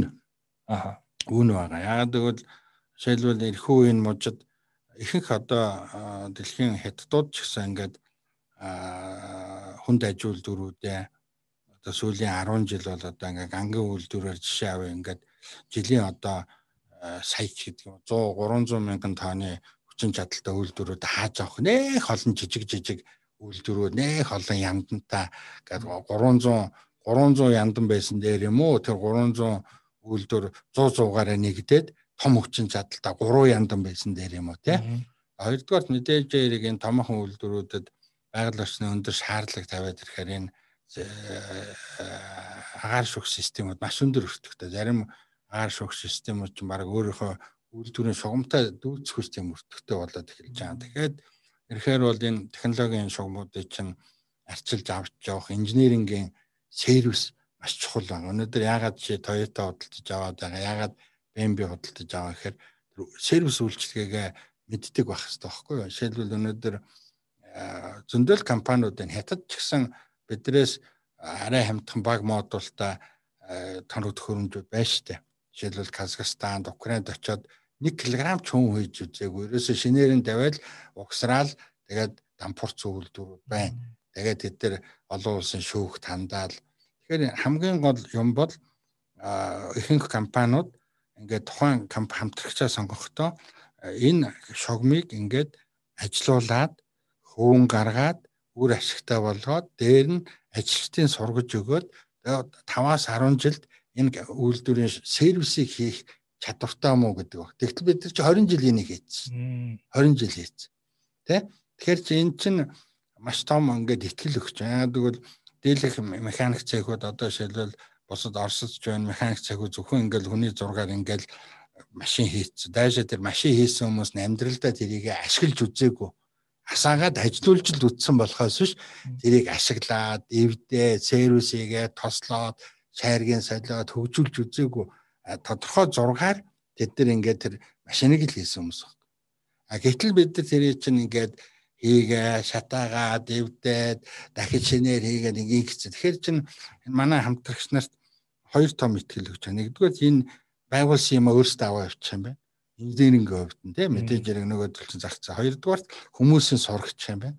Гуравдугаар тасралтгүй хөгжүүлж өгөх юм байна.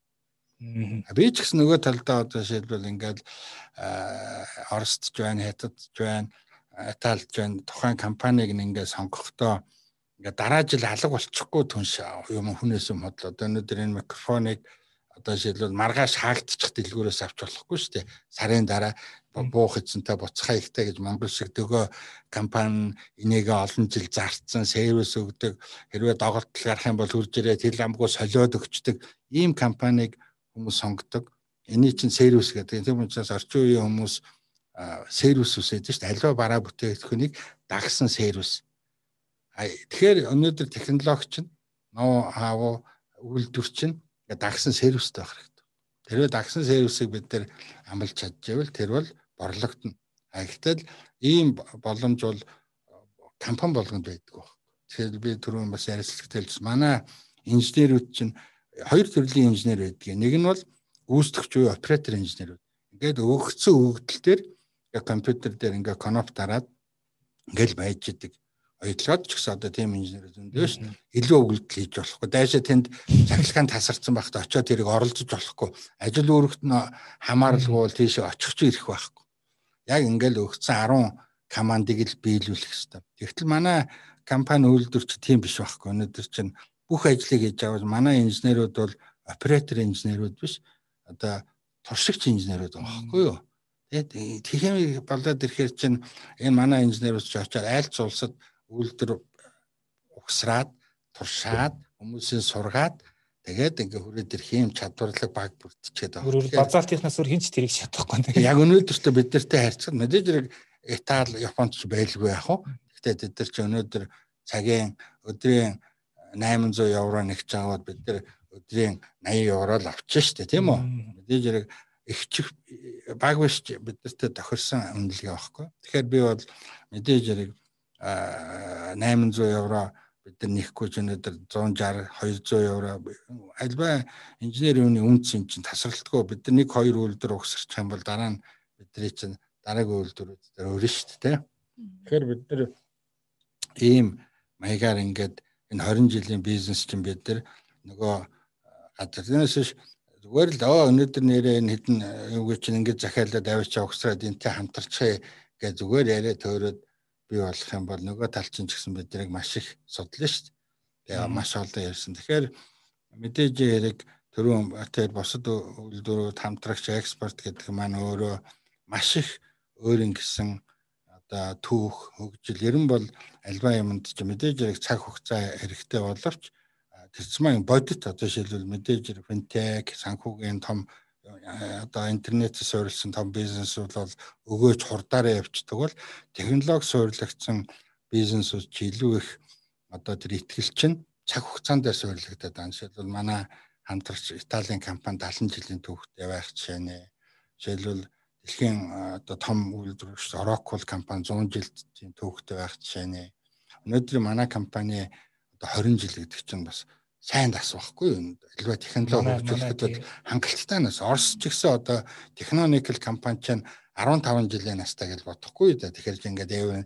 Тэгэхээр бидний яг энэ дунд Азийн бүсд ингээ хөгжиж байгаа компаниудын дунд бидний нас бол нормалны туршлагатай, мэдлэгтэй энэ хэмжээний 20 жил гэдэг бол альва компанид тодорхой хэмжээний болсон үчин мэдлэг гэсэн итгэл 2 жилийн биш л байхгүй. Тэгэхээр энэ маань бидний экспортын хамгийн том нөлөөлөл.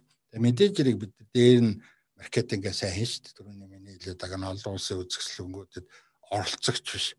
Тэ? Бид нар ч боор зүгээр зочин биш. Оролцогч ингээ павильон аваад энэ болгон чинь бидний хөгжлийн бол тэгээ мэдээж хэрэг Оросуудтай ажиллаад сурцсан юм уу, Итали, Германуудтай бид нар цаасанд биех дуртай. Ерөөс ингээд хийсэн авсан бүх юмаа ингээд би бол орчуулгын зардал бол манад бол маш өндөр гардаг ингээд Орос залуучууд Орос хэлгүй байна одоо бүгдийг нь орс англи хэлтэй л байл болно л та. Тэгээд энэ чинь маш олон зузаан техникийн бичиг баримтуудыг бүгдийг нь орчуулна, хэрэгтэй хэрэггүй бүгдийг нь орчуулна. Тэдний бүгдээр ингээ ингээ каталогжуулна. Уншсан ч уншаагүй ингээд жижиг жижиг тест болгоно. Ингээ энэ маань ингээд компани ч нөгөө бичиг баримт энэ юм чинь маш өндөр хэмжээнд. Жишээлбэл манайхан зөндөл одоо босод энэ улс орнуудаас авахд зарим нь техникийн бичиг баримтууд их баг сул бэлдэг байхгүй зөвхөн тэгэхээр чим одоо энэ Европын орнуудын альва технологийн тоногдох хэмжээнд техникийн бичиг баримтууд чинь маш сайн хийж бүрэн. Тийм учраас энэ хэмжээнд бид нар ингээд үйлдвэрийнхаа техникийн бичиг баримтуудыг чинь ингээд маш том сайн боловсруулж харж нөгөө хамтарч байгаа хэрэглэгч чинь маш том мэдлэг шилжүүлж байгаа байхгүй. Ямар сандад хамтаа ярьж явахт хэлсэн шүү дээ. Альва энэ үйлдвэр хамтарна гэдэг чинь бол гэр бүл болж байгаа байхгүй. Тийм учраас э, би бол тийм юмд бол их бэлдэх дуртай. Италиудтай найзлангуудтай бол э, сайхан болох гэж байна гэл. За манай гэр бол заавал нэг хүн унгын Итали хэлтэй байх хэрэгтэй гэдэг Италид сургах жишээний. Гэтэ энэ чинь гайхамшигтай. Ингээ хүнийг ерөн бидний амьдрал өөрөө чиний хэлээд байгаа энтерпренеур юм бол амьдрал чи өөрөө төгс төгөлдөр байхын тулд энэ олон сайхан нөхөрлөл хамтын ажиллагаа авч явах хэрэгтэй л гэж боддог. За баярлалаа. Тэгэхээр нэг инженер суртай бизнесэр нь ямар одоо их ярихтэй те айгуу тийм дүүгтэй гэдгийг ерөөхдөө яг энэ ярианаас одоо манай сонсогчд ойлгож байгаа те. Тэгэхээр бас өөр нэг чиглэлээс бас нэг хэдэн асуулт асуугаад асуумаар л да. Ингээд ингээд таны ярьж байгаас харахад бол ер нь одоо аж үйлдвэр аж үйлдвэрийн бизнес гэвэл угаасаа 20 30 жилээр наад зах нь харж ичэх хэвээр тийм ажил те. Тэгээд гэтэл одоо яг манай шийдвэр гаргаж байгаа нөхдүүд яг тэрийг бас сайн ойлгохгүй л анил даг. Тэгэл аж үйлдвэрийг хөгжүүлнэ гэж баах юм ярьдаг. Янз янзын бодлого хөтөлбөр баталдаг те. Ингээл нэг сайн явж игдгүү. Ер нь яг аж үйлдвэрийг Монголд хөгжүүлэх гэдэг ер нь яг юу хэрэгтэй гэж ер нь та боддог вэ? Товчхон хэлбэл. Шинжлэх ухаанд л бүх ажлаа шинжлэх ухаан суйрлагдах хэрэгтэй байхгүй аж үйлдвэр альва ариун аж үйлдвэрийг хөгжүүлнэх юм бол аж үйлдвэр дотор ч боловсрол бүх юм байж байгаа шүү дээ. Тэгэхээр альва энэ ажилд хөтөлбөрүүд шинжлэх ухаанд л суйртай байх хэрэгтэй бүх юмаа ингээ шинжлэх ухааны үндсэлтэй хийх хэрэгтэй. Жишээлбэл шинжлэх ухааны үндсэлтэй энэ гэдэг чинь үнэн бодиттой байна гэсэн үг байна. Үнэн бодиттой. Тэгэхээр чин бидний өнөөдрийн ингээ хөгжилч ингээ 4 4 жилийн циклтэй ингээ сонгуулаа сонгуулийн хооронд ингээ бизнес ч юм болохоор үнэн бодиттой биш байхгүй бодиттой биш. Ингээл одоо өнөөдөр бид нар чин замаа тавина гэсэн улаа алтан буулдаг замын үүдийг одоо холбоно гэсэн замын үдийн чөлөөт бүс байгуулна гэсэн аймаг ингээл сумуудад ажил дээрийн парк байгуулна гэл ингээл 2000 оноос хойш үе үеийн улс төрч засгийн газрын мөрөө хөтөлбөрт ороод хэрэгжихгүй байгаа чинь өөрөө. Чинь нэгдүгürt ухааны үндэслэлгүй хоёрдугаар үнэн биш бодит байгаа. Тэгэхээр чи нөгөө альва чи ингээд өөрийнхөө төрөүний хэлдгээр ингээд шинжлэх ухааны үндэслэлтэй байхын тулд инженерингийн баг тий эрдэмтдийн баг, судлаачдын баг хоёр хөршийн бодлого бидэрт уялдуулах хэрэгтэй байхгүй. Бид нар ч өнөөдөр хятад судлаа маш баг тавьж байна. Би дээр ярьдаг байсан шүү дээ. Өнөөдөр бид нар ч гэсэн бүс нутгийн хэмжээнд тоглохын тулд 1 2 дугаар сард хятадын коммунист намын хурал болоход хятадын коммунист намын хурал гэж болсон чинь дараагийн 5 жилийн аж үйлдвэрийн төлөвлөгөө эхэлчихэж байгаа. Тэгэхээр чи энэ аж үйлдвэрийн төлөвлөгөөнд одоо энэ өвөр Монгол энэ төвд энэ уугар шинжааны хавьд орон сууцчлуулах юм уу? Ямар дэд бүтцүүд хийх юм? Хайш хайшаа ямар хурдны галт хэрэг тавих гэж байна? Энэ чинь бидний нэгдүгээр алсын хараа болж за энэ өвөр Монголд бид нар өвөлдөр байгуулах юм бол ойрын 5 жилд бол ингээ барилгачилт хөндөрчих юм байна энэ том хурдны галт хэрэг нь бий болчихж байгаа юм байна асар том хөх хотын орчим ингээд энэ Аз, Урд, ингээ Узбекистан, Кыргызстан эдэртэй холбосон том юм гайлын том бүс байгуулж байгаа юм байна. Тэгэх юм бол тэнд ийм юм хийх юм уу? Эдрээс бүтэхгүй ч гэсэн бид нар судалгаа хийж явах хэрэгтэй. Өнөөдөр Оросд одоо эрхөө орчин үйлдвэр байгуулах хамгийн том бас нэг миний миний талын ихтгэл бол ямар ч хэсэ ойрын 10 20 жил бол Уралын нуруу Сибирээс наашаа бол одоо хүнд аж үйлдвэрийг бол тийм одоо Орос бол хөрөнгө оруулаад эрхүү орчин бол байгуулахгүй юм байна гэсэн итгэл байгаа хөх гэдэг юм. Өчнөө одоо ингээд судалгаануудыг хараад хөгжлийн концепцийг хараад ямар ч хэсэн энэ хавьд би бол ингээд ийм хэмжээний хөрөнгө оруулаад ийм үйлдвэр байгуулахад 10 жилдээ ямар ч байсан том өрсөлдөгч гарч ирэхгүй юм байна. Яагаад гэвэл эдний ч өөрсдийнх нь ингээд бас том улс гөрнүүдийн геополитик бол улсны хөгжлийн юм харах байхгүй. Тэгэхээр болж байгаа байхгүй. Манайд бид нар ч гэсэн. Тэгэхээр эн чинь өөрөө бид нар энэ аж үйлдвэрийг хөгжүүлэхийн тулд чинь хоёр хөршийн болон өөрийн үндэснэ гэсэн том бодлого хэрэгтэй. Ямар сандал ганц аж үйлдвэрийн байгуулчихад жилийн дараа татан буулагчж байгаа байхгүй. Тэгэхээр чи бид нар чинь өөрөө энэ одоо хийж байгаа аж үйлдвэр гэдгээд ерөн бол биднэрт яг мэдээж шүүмжлэхээс илүү бодит байдлыг үннийг хэлэх юм бол ингээд 5 дугаар цахилгаан станц чинь л төслөөрөө 3 удаа буурай хэлэгчж байна тий.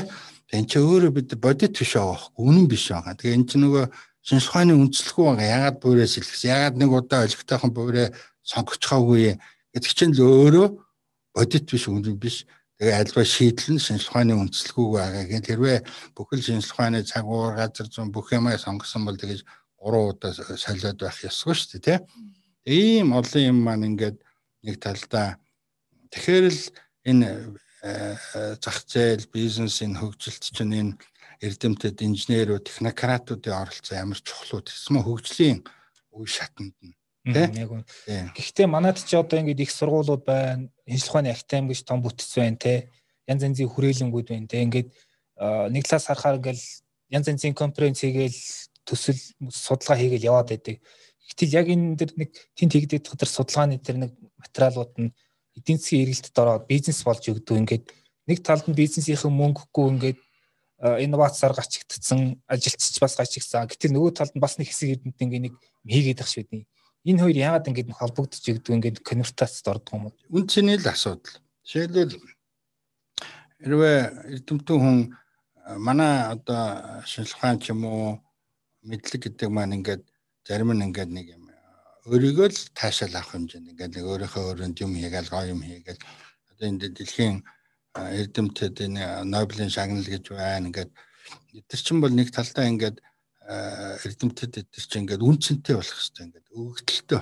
Жишээлбэл өнөөдөр хүнсний салбарт шинжлэх ухааны томоохон бүтээл хийж байгаа эрдэмтэд судлаачд ч өөрөө ихтгэл тавиад даашаа бүр ингээд танаа бизнес чигийн манер хийж байгаа ажлаа яриад чиг үн цэнэ хөгжүүлж бусад одоо зах зээлийн анхаарлыг татна шүү дээ. Тэрнээс биш одоо ингээд тэр олон овоолцсон бүтээсэн юм дотроос хэн нэрэд юуг ялгаж авах юм бэ хэцүү шүү дээ. Тэгээд нэг сайд дарга нар ирэхээр ханаанаа ч юм уу ширээн дээр тавьж үзүүлчихэл яваад өгөхөр нь ингээд эскалатанд хийчдэг энэ маньер ч байгаад байгаа байхгүй юу? Хоёрдугаар тэр үнцэн дотор манай шинжилгээ ухааны технологийн сургууль Монгол Улсын их сургуулийн багш нарын цалин баг байгаа байхгүй Тийм учраас ерөөсөө үн цэний хамгийн ихний юм бол капитал шүү дээ. Хүний орлогын капитал. Тийм учраас тэр шинжлэхааны их сургуулиудын сургалтын төлбөрийг одоо энэ хувийн сургуулиуд чинь одоо жижиг 10 жилийн одоо дунд сургуулиуд чинь төлбөр 20 сая идэв шүү дээ. Яагаад ингээд 2 3 хүн сайд бариад байгаа. Шинжлэхааны технологийн их сургуулиудын төлбөрийг 20 сая болгоод хэдэн зуун энэ шинжлэхааны технологийн сургууль илүү Монгол улсын их сургууль энэ нэг хувийн Монголын үндэсний их сургуультай нэрээ болоацалтай л яддаг байхгүй юу. Сонин биер гайхаад идэх. Чингээ нэг нь бол жижигхэн хувийн компани нэг жоохон илүү гарсан ашгаараа байгуулсан сургууль. Нөгөөх нь бол ингээд 70 100 жилийн түүхтэй бүр төсвөө санхүүждэг тий. Нэр ямар энэ чинь Оксфорд, Харвард гэх энэ хаацаг дүүрэн тим нэгцээд коллежууд шүү дээ. Тэгвэл жижигхэн Оксфорд юм Харвард нэрээ болоацалдахгүй. Тэр чинь хин ч ял үн цэний ялгаа авах үн цэний. Тэгэхээр чин тэр шинжилгээ Монгол их сургуулийн чин сургалтын төлбөрийн 20 сая болгоо тэр мянган мянган оюутнаар яах юм бэ? Тэ? Тэр 5 500 оюут ингээд сураад тэгээд мунд багш нарын 4 5 сая төгрөгийн цалинтай тэр хэрэгтэй хэрэггүй мянган багшийн оронд 5 саяын цалинтай чадварлаг 50 багш нь маш мундаг инженер мэрэгчлэнүүд бэлтгэх хэрэгтэй байхгүй юу? Тэгжээж үн чи үн цэн болно шүү дээ. Сургалтын төлбөрөөс эхлүүлээд үн цэнэг болчиход байгаа юм. 2 3 сая гээд нэг өвлийн эзсний үнээр сургууль сурна гэдэг чинь хэцүү шттэ. Тэгээд тийм мэдлэг боловсрал олж авчаад тэр хүнээс юу нэхэх юм? Тэгэхээр чөрөөс анханасаа бид нар юмны боловсролынхаа үн цэнийг үнэлэхгүй. Өнөөдөр яагаад ингээд 20 сая төгрөгөөр энэ Американ сургууль, Брит сургуульд хүүхдүүдээ хүн сургаад байгаа. Даашаа бүр сургах сурахтаа та нар ингээд ээж аав нь ингээд тэр гашуун сухатад машин дотор хонжоогоо жолооч хүүхдүүд сурж байгаа шүү дээ. Яагаад гэвэл Монгол хүн чинь боловсрал гэдгийг их чухалчилдаг. Тэгээд миний хүүхэд маань над шиг ингээ нэг жолооч ингээд ийм амьдралаар битгий амьдраасаа нэг боловсралтай ингээ сайхан хүн болоосоо гэж бодоод өөрхөө тэнд чинь ингээд машинтаа хоноол өдөр шөнөгөө тэнд олсон мөнгөө энд хүүхдүүдийнхаа сургуулиудад тушааж байгаа байхгүй өөрхөө тий? Тийм л хүн амьдарч штэ хүний хэрэг дээр. Тэгт чинь нөгөө талд нь энэ үнц нь ингээ 2 3 саяар ингээд дээд сургуулийн диплом авах гээд тэгээд тэрийг бас нэмлээ мэмлээ гэж агсаад байд. Ийм үн цэнгүй боловсролыг чинь бид нар эндээс тэгэхээр чинь бид нар юм хүлээх хэцүү болчихж байгаа байхгүй. Тийм учраас төр засагч өөрөө ингээд анханасаа ингээд нөгөө том технократ юм уу инженерингийн том яахгүй учраас ингээд нэг оюутнууд нэг хэдэн оюутнуудад таалагдах гал тэр нь ингээл босонгууд нь сургалтын төлбөрийн 9 сар 10 сард багасгах нь лгэн тэгээд үгүй чи юу гэсэн үг юм бэ чинь? Орой үдш кофе бааранд ажиллаад тэр 44 дээр цемент зөөгөө сургалтынхаа төлбөрийг төлөөд тэгжээжл тэр миний төрөний яриад байгаа амьдралын амт чанар сахилах бат тогтсон шүү дээ. Тэрнээс хаан банкны дансаар долоор хураагаар ээж аав ноос нолоорынхаа мөнгийг шуп гэж дараал энэ сургууль сургуулийн төлчгөл энэ баар ресторанаар димидинж багштай өвлийн зөвч диплом авчаад үнцэн гэж байхгүй болчихж байгаа. Тэгэхээр чи бид нар боловсролын үнцэн, инженерингийн бусад юмны ч үнцэн алга болчихж байгаа. Тэгэхээр нөгөө эрдэмт чи өөртөл чи одоо яах юм? Ийм үнцэнгүй нийгэм дотор чинь адилхан л ингээд намган живэд эхэлж байгаа. Тийм учраас ингээд үнцнийг бий болгохын тулд хамгийн анхны юм чинь э, төлбөрийн асуудал шүү дээ. Төлбөр чи өөрөө өнөөдөр ч гэсэн хүмүүс өнөөдөр 300 төгрөгийн кофе уух уу 3000 төгрөгийн кофе уух уу гэдэг чинь таны сонголтын үнц нь байхгүй. Амаараа оруулах байгаа юм да та ямар төлбөр төлөх гээд байгаа чинь тий. Та технократ гэж ярьж байна л одоо яг уу таны үе одоо ингээд 70 80 онд ингээд бас ингээд зөвлөлтөд бэлтгэгдсэн нэг үе одоо ингээд явж байна л яг ингээд 90-ад оноос өөрсдийнхөө бизнесийг аваад бас аж үйлдвэрийн салбар тодорхой ингээд хогноор оруулж байгаа. А гэтэл одоо ингээд бас дараагийн үеийн технократууд гарч ирэх хэрэгтэй юм шиг байна. А эсвэл одоо бидний зөвхөн тэр мэдээллийн технологи гэд модонд ороод байгаа тэр салбараар ингээд хөөцөлдөд явах юм уу? Гэхдээ технократууд хэрэг аж үйлдвэрийн технократууд хэрэггүй гэж хэлэхэд бас угаасаа баяж тэгж хэлж болохгүй санагдаад байна. Тэгэхээр дараагийн үеийн технократуудыг бэлтгэхийн тулд тэр нь одооноос юунд анхаарах юм бэ? Энэ бол мэдээж бас нэг боловсролын системтэй холбогдох байх тийм. Тэр нь зах зээл бизнес байхгүй юу? Өөрө зах зээлтэйгээ холбоотой. Тэр нь бол аж үйлдвэрийн салбарууд бол бий болно. Одоо өнөөдөр Монголд хоёр сайхан том цементийн үйлдвэр байгуулагдсан. Өчнөө олон сайхан инженерүүд өнөөдөр арматур үн өслөө гэж өчнөө юм болж байна. Тэгт чинь цементийн тухай хаач дурсахдаггүй байгаа шүү дээ. Чинь хоёр том цемент үйлдвэрийн ачиж тэрээсээ энэ сав суулгын дүүртэл нь үйлдвэрлэлсэн. Мөнгө төлөөд ирж авч чадчихлээ байвал тэд нар чинь бүр ингээд далааш өгч шүү дээ. Энэ бол үнэхээр одоо энэ том хоёр том үйлдвэрийн одоо үнэхээр зах зээл дээр үндэсний үйлдвэр ямар чухал байдаг. Цмаа сая сүүлийн коронагийн хөл хориогоор энэ хоёр үйлдвэрийг хөл хорихгүй ажиллуулснаар бол энэ зах зээл бол маш чухал байна. Тэрнтэй адилхан бол мэдээж хэрэг ингээ бид нар харж байгаа юм яриад байгаа ингээл нэг IT, fintech. Эгүй тэр чинь одоо өнөөдөр юун дотор сууж байгаа, байшин дотор сууж байгаа. Юугаар хийх юм тэр компьютер, тэр програмын кабель мабель чинь өөр агаараас бий байгаа юм уу? Тэр кабелийн утас, зэсмэсий чинь энэ бүгдийн байж ижил энэ сансар окторгоо эн чинь ерөөсөө ажилтны техниканатын оролцоогүйгээр ямар ч энэ програм хангамж IT-ийн технологи хөгжихгүй шүү дээ. Бид нар харагдаж байгаа л ярьж байгаа байхгүй. Гэхдээ гар утас чинь хамгийн наазах нь ингээл гадналын чехол чинь ингээл өөрөө файбер технологи энэ нүүрэн шил байж байна. Бид нар зүгээр товчоод хараад тэр дотор нь байгаа мөнгөний гүйлгээгээл чухалчлаад байгаа болохоос энэ бүтцээ ерөөсөө харахгүй шүү дээ, тий? Тэгэхээр чин чин энэ техникарат ажилтургүйгээр юу ч өгчихгүй байхгүй. Ерөөс энэ ямар ч юмны анхдах суур энэ чинь өөрөө тийм учраас мэдээж яриг зүгээр нэг давлгаалж байгаа юм байна. Жишээлбэл өнөөдөр энэ давлгаа чинь нэг тийм өнөөдөр өнөөдөр энэ Цукербергер ч юм уу одоо ингээ IT-ийн технологид гарч байгаа энэ томоохон энэ манлайллууд чинь залуучуудыг уриалж идэг байхгүй. Жишээлбэл одоо ингээд тийм учраас ингээ IT, програм хангамж эдрийн технологиуд чинь сүүлийн үеийн дэлхийн одоо тэрцмаа энэ 2000 оноос хойш энэ гар утасны э, зах зээл дээр энэ хөгжлүүд тэгээд энэ банк санхүүгийн байгууллагуудын э, технологиуд энэ сансарын орон зай энэ интернетийн хурд эдгээр чинь бүгдээрээ энэ технологийн хөгжлийг маш хөгжүүл. Тэгэхээр энэ э, энэ талын мэрэгжлийн хүмүүсийн бизнес илүү тод харагдаад байгаа Гэвтэл эдгээр чи хийдэг суур бүтц чи хөссөн өсөөгөө нэг ажил үйлдвэрлэгч техникаратууд хийж байгаа шүү дээ. Тэр одоо сансрын хиймэл дагуулж чинь хэн зөөж авчиж чаа. Тэгээ өнөөдөр харин эсрэг буцаад энэ Tesla-гийн ачаар энэ энэ технократуудыг манлайлж бий болж байгаа байхгүй. Яг л энэ Tesla энэ цахилгаан автомашин энэ NASA-гаас хямдхан мөртлөө найдвартай энэ пуужин зогс сансрын пуужин бүр дайж одоо 55 сая доллар төлөх юм бол ингээд сансарт жуулч нар авч явна. Энд чи өөрөө буцаад энэ инженерингийн технократийн манлайлалыг буулгана. Яг ийм манлайлал байх хэрэгтэй. Тэрнээс биш мэдээж хэрэг э, тодорхой хэмжээний улсын болон бодлого байх боловч хамгийн том залуучуудыг бол энэ манлайлал дууддаг байхгүй. Тэгэхээр одоо бол энэ одоо хятадд Tesla ч үйлдвэрээ олчлоо Орос үрж байна. Ингээд ирэхээр энэ машин үйлдвэрлэлийн салбар чинь тэр чихээр аж үйлдвэр шүү дээ. Тэр цэмаа бүр инженерингийн аж үйлдвэр. Тийм болохоор би бол буцаад эн чинь ингээд зах зээлийнхээ эргэлттэй холбоотой анх Юрий Гагарин нисэл ингээд монголчууд бид нар бүгдээр энэ залуучууд сансрын нисгэгч болно гэж сансрын нисгэгч болохын тулд аавынхаа машины өрүүл дээр ингээд энэ ч өөрөө ингээд мотивац өгч байгаа хгүй хүүхдүүдэд ингээд ийм том дэлхийн хэмжээний манлайллууд энэ залуучуудын мэрэгчлээ сонгох сонголт тэгээд бид нэр одоо 2090-ээс 2000 он гартал бас тийм дэлхийг донсгсон манлайлал ерөөсөө бий болоогүй Монголдооч бий болоогүй.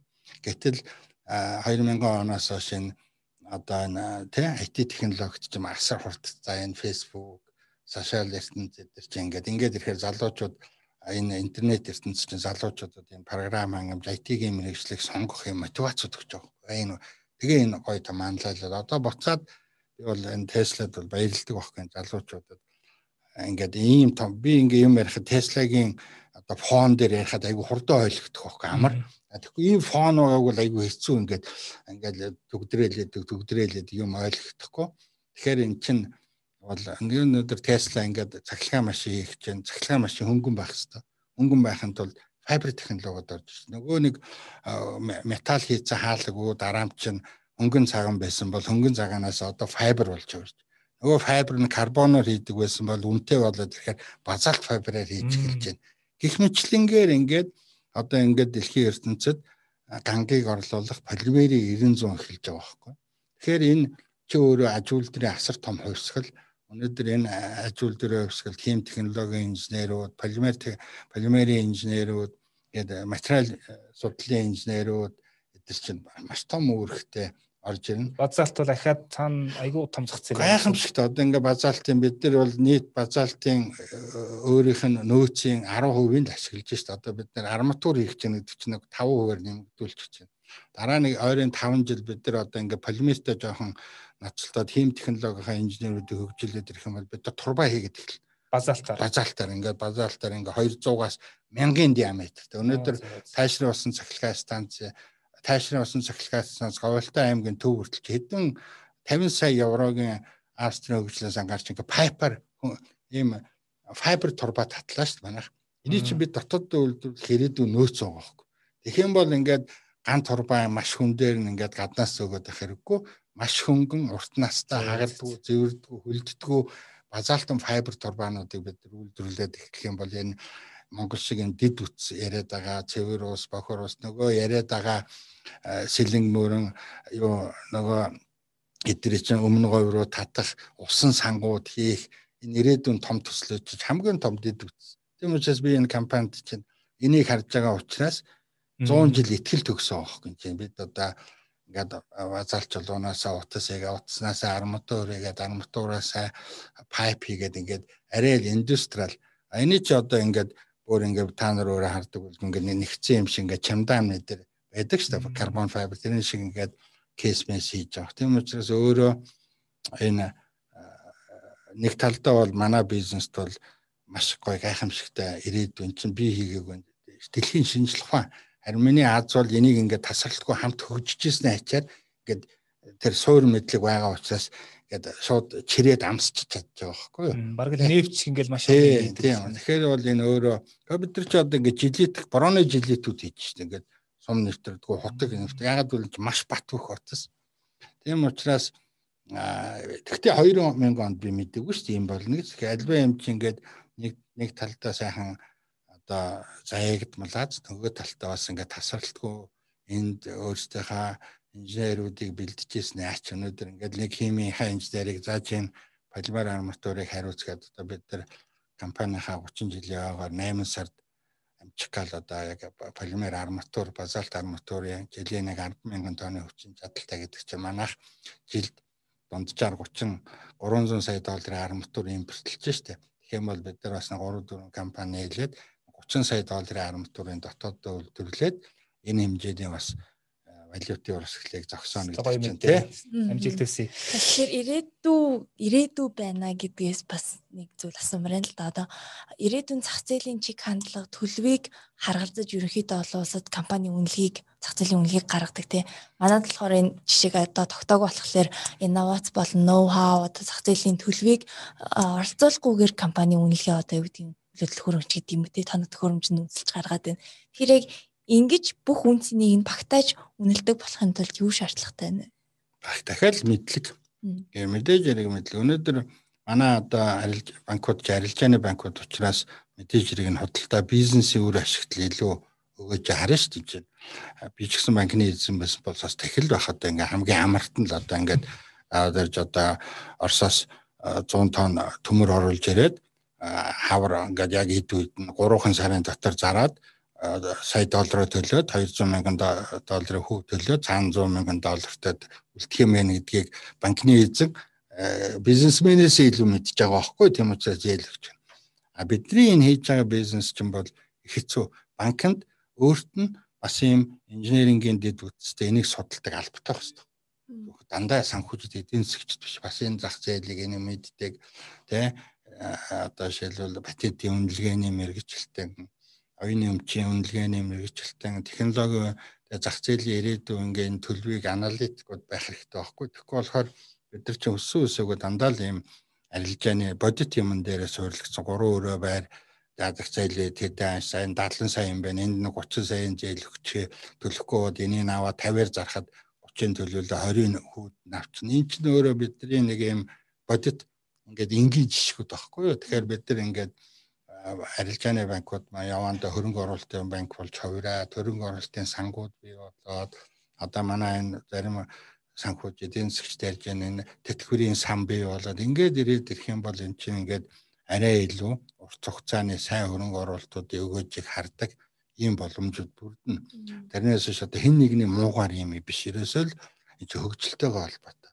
Хөгжил гэдэг чинь заавал мэдлэгийнх нь суурин дээр байждаг байхгүй тийм учраас бид нар бол явандаа иш очих бах очих бах. Зүгт явж байна тийм тэр зүгт явна. тийм учраас мэдээж яриг өнөөдөр бүх юм гомдлаад энэ одоо намайг үнэлсэнгүй энэ би одоо амар лаг хүн энэ өста намайг мяаллаа гэж бодхоосоо илүү одоо энэ хүмүүс маань хизээ энэ төвшин төрөх үү хизээ энийг яах вэ эдгэрт ойлгуулахын тулд би илүү их юу хийх үү тэгэх юм бол энэ хүмүүс энэ энэ үн цэнтэй байсан гэдгийг цаг хугацаагаар яаж богино хугацаанд мэдрүүлэх үү гэдэг чинь л одоо бидний одоо хийх ажлын нэг жишээ болчихж байна. Тэрнээс биш одоо энэ олон жил зүтгэжээд одоо нэг жижигхэн шалахгүй сэтгэл зүйн үнэлгээ юм уу бодит биш үнэлгээнд дээр шантраад хойсон тавиад байхгүй шүү дээ тий. Тэгэхээр энэ маань яванда үнцэн доор нь эн чинь энэ бол байгалийн хууль ерөөсөө эн чинь 1800 онд ямар байсан Америк төв нэгдсэн дараа бид кинон дээр бүгдээрээ л үзэж байгаа шүү дээ. Тэн чинь ингээл үнцэн өнөөдөр ч гэсэн Bloomberg-ээр Tesla Edison хоёрын том тэмцэл JP Morgan дээр Tesla-г яаж санхүүжүүлж тэр тий ингээд энэ болгон чинь биднэрт ингээд хөгжил дэвшил гэдэг чинь тийм хэлбэр биш тэр тусмаа тэр зохион бүтээгчид бол бүгдээрээ л өөрийнхөө амьдрал амь насаар золиос хийж чинь бидний өнөөдрийн шинжлэх ухааны энэ түүхийг чинь бий болгосон байхгүй. Жихэнх том одоо хамгийн одоо Нобелийн шагналтай хоёр удаагийн физикийн хими одоо Мари Кюри гэл тэр эмхтэй чинь өөрөө тэгэл хийж байгаа бүтээлдээ хортол ингээл чинь ийм золиосгүйгээр юу ч бүтэхгүй шүү дээ. Энэ бүх юм ингээд эрүүл сайхан тийм бид нар тийм учраас энэ түүхэн шинжлэх ухааны хөгжлийн золиосуудыг мэдэж мэдчих хэрэгтэй байхгүй. Тэрнээс биш болдог байсан бол бүгдээрээ л тэр бомтон болчихсон шүү дээ. Тийм учраас альва бүтээл төрсмаа инженерийн технологийн суурьтай аль ч салбарт тодорхой хэмжээний золиос бол байхаас аргагүй. Золиос гэснээс одоо нөө та түрүүн бас нөө хоёр цементийн үйлдвэрийг ярьсан. Одоо Чингис Бондоос маань үлдсэн ер нь хоёр том одоо үр дүн гэх юм уу та тий. А Чингис Бонд нь яг нөө аж үйлдвэрийг бас нэг тийм босгож ирэх мөнгө өгөөд босгож ирэх тийм орлого байсан ч бас маш олон зүйл бүтлгүүцсэн. А тэр бүтлгүүтлийн нэгэнд нь Монгол базаалт бас орсон байгаа. Тэгэхээр яг э, тэр Чингис Бонд тэрийг юу болсон тухай та зүгээр манай. Яг хөтэ ерөн бол бүгдээрээ л миний манай эдрийн олон жил хийж байгаа хүмүүс ч ингээл ажил дээрээ яам гэж Монголын одоо энэ ажил дээрээ хөгжлийн энэ үе шатанд чинь нэлээд том нэг том дэвштэй чинь сая энэ Чингис Самура бандууд байхгүй энэ чинь бол цэвэр ингээд ажил дээр хөгжүүлэх зориулагдсан мөнгөний тэгээ эндээ зориулаад ч гэсэн хөгжлийн банк гэдээ байгуулсан. Мэдээж урд нь бол зөндөөл банкуд байгуулж исэн зорилго мэгтэй. Тэгээд энэ банкуудын гол зорилго чинь ингээд энэ Монголын томоохон бүтээн байгуулалтууд гэсэн зарцмаа энэ гаднаас хамааралтай жишээлбэл арматураа үйлдвэрлэх, цементээ үйлдвэрлэх, за тэгээ энэ одоо хөдөө аж ахуйн түүхүүдээ үйлдвэрлэх, ноос ноолоор одоо арь ширний үйлдвэрүүдийг байгуулах талаар ерөнхийдөө ингээ тэгээ энийгээ дагаад мэдээж яриг ажлын байр бий болохоор маш олон мэдээж засгийн газар чинь дагсан маш олон нэмэх одоо үзүүлэлтүүдийг харсан. Тэгээ энэний нэг жишээ бол бид нар ч гэсэн энэ том хөтөлбөр хамрагдахаар ингээл бүхэл бичиг баримтаа үзүүлээл харамсалтай нь биелж чадаагүй л дээ. Яагаад гэвэл бид нар чинь бүр Италийн Intesa Sanpaolo банкта 8 сая еврогийн гэрээ байгуулад тэгээд засгийн газраас бас тодорхой хэмжээний сорчим тэрбум төгрөгийн одоо э, зээлчих зэрэг зээл олохоор болсон. Тэгээ яг хүн чинь түрүүний ярьдгаар нөгөөд нэгдүгээр үнцний асуудал, хоёрдугаарт маш олон одоо хүн суртлуудыг давж чадаагүй. Тэгээд нэг талдаа бол маш сайн одоо бэлтгэл санхүүгийн болон Италийн банктай, Италийн том компанитай 3 жил ажилласны үр дүнд бол бид нар бол энэ Азтай хэмжээний том судалгаа санхүүгийн сан бүтэц материалтай болж чадсан. А нөгөө талдаа бол яг хуу бид нар бол ерэн цаашд хөгжих тодорхой үе шатуудыг харсан. Тэгээ энэ харамсалтай тэгээд авч чадаагүй. А тэгвэл би бол баярлдаг хоёр юм байдаг. Ямар ч байсан энэ том төслүүдийн хөрөнгө оруулалтаас энэ манай Маки Монпелметэ хоёр том зэм. Би яагаад цементэнд их хайртай гэхээр миний мэрэгжил 5 дугаар курсынхаа ажлыг би энэ яг хөтөл шиг 180 м урттай Варшава шиг пэйжээр нийжний тагилын пэйж цементийн үйлдэл дипломын ажлаа биччихсэн байхгүй юу. Чинь миний бүр хэрвээ би чулуу өнгө үйлдэл байгууллага юм тэр үед бас боломж байсан бол цементийн үйлдэл яг бас сонирхож үзэл байсан байх. Яг бол энэ нөгөө хоёр нь бол миний курсын ажил, курсын ажил ч юм бол баг хэмжээний объемтай ажил шүү дээ. Гэхдээ курсынхаа ажиллаар би бол хоёр амьдралынхаа том үйлдвэрээ байгуулсан. Яг дипломын ажил чинь бол цементийн үйлдвэр учраас би энэ бол цементэнд бол хайртай байхгүй. Яг цемент гэдэг бол хүн төрөлхтний гайхамшигтай одоо бүтээгдэхүүний нэг шүү дээ. Одоо мөнхөд байж чадах одоо тийм учраас цемент бол өөрийн гэсэн Монгол улс цементтэй болно гэдэг бол үнэхээр тусгаар тогтмол эдийн засгийн маш олон юмны том дархлаа байхгүй. Тэгэхээр бонд бүтлгүүсний дараа бол танай хувьцаа яасан тэгээд Мишель маань хувьцаатай холбоотой асуулт байгаа тийм ээ. Та түрүү бараг тэр асуултад хариултаараа хариулах хариулших шиг боллоо. Гэтэ ер нь Монгол басалтын хувьцааны үнийн талаар асуумаар энэ талаар. Хэрэн бол хувьцаат компани гэдэг бол өөрөө айгүй компани хөгжлийн нэг том үе шат.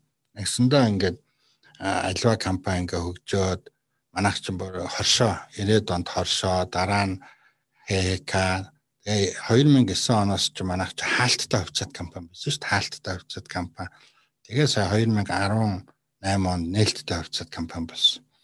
мэдээж хэрэг ингээд энэ одоо зах зээл дээр манай одоо технологийн компаниуд, даатгалын компаниуд, санхүүгийн компаниудын дундуур яг энэ технологи суурилгацсан тэр цмаа ингээд одоо хоосон тег газар дээрээс ингээд шинэ брендинг үүсгээд бүр ингээд чулуунаас энэ бол би бол энэ аж үйлдвэрийн компаниудад бол их том манлайлал болсон гэж боддог байхгүй юу. Маш олон манай найзууд энэ бол үнэхээр нөгөө талд маш том хариуцлага. Манайд бол одоо маш олон 3000 орчим хувьцаа эзэмшигч байна. Нэлээд томоохон банкуудын санхүүд за тэгээ Япон солонгосын хоёр том компани манай хувьцаа эзэмшиж байна.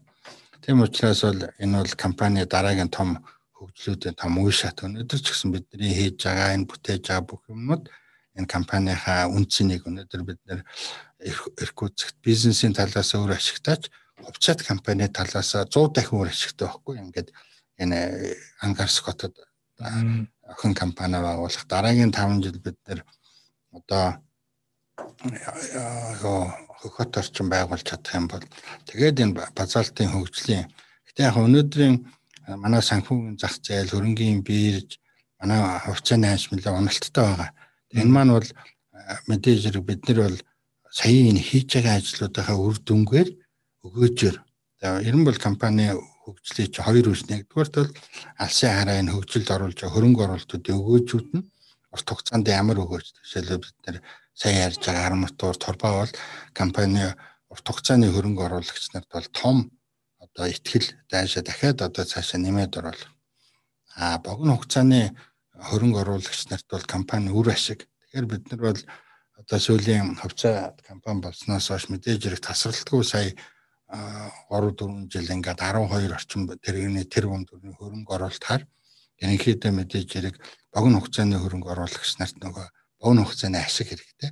Тэгэхээр тэр одоо хэмжээнийх нь ашигыг бас харуулж чадахгүй байгаа учраас ханш жоохон баг байгаа. А тэгэхдээ урт хугацааны хөрөнгө оруулагч нарт бид нар бол маш том өгөөжтэй. Жишээлбэл саяхан 3 жил бид нар э, ямар ч компани хийж тэрцмөө ийм нарийн технологи үйлдвэрт хийж чадаагаад өөр гама Италийн технологи бид нар өөрсдөө 12 тэрбумаар шинээр бий болгоч. Энэ бол хөрөнгө оруулагчдад бол маш таатай байхгүй. Одоо ши 40 гаруй тэрбумаар хийх ажлыг 12 тэрбумаар оруулна гэдэг чинь чи хэрвээ манай компани хөрөнгө оруулагч байвал баярлалын үстэй ингээд 3 дахин баг өртгөөр 40 тэрбумын ажлыг яг тийм стандартаар хийгээд өнөөдөр ийм хүндэд ашиглалтанд оруулчих. Хоёрдугаар бид нар ингээд полимер арматурын шинэ үйлдвэр ингээд ашиглалтанд оруулж байгаа дээр бол урт хугацааны хөрөнгө оруулагч нартай бид нар бол том ирээдүй итгэлийг өгч байна. Богино хугацааны хөрөнгө оруулагч нарт бол бид нар энэ жилээс дараагийн жилээс бол өгөөж өгнө. Яг бол богино хугацааны хөрөнгө оруулагч нар бол жилийн ашиг их чухал байдаг хөө. Гэтэл бид нар 18 оныг бодох юм бол борлуулалтын орлого 3 дахин өссөн. Үндсэн ашиг бол тогтвортой 8-аас 10 аж үйлдвэрийн компаниуд бол дунджаар бол нэг 8-аас 12% ашигтай ажилладаг.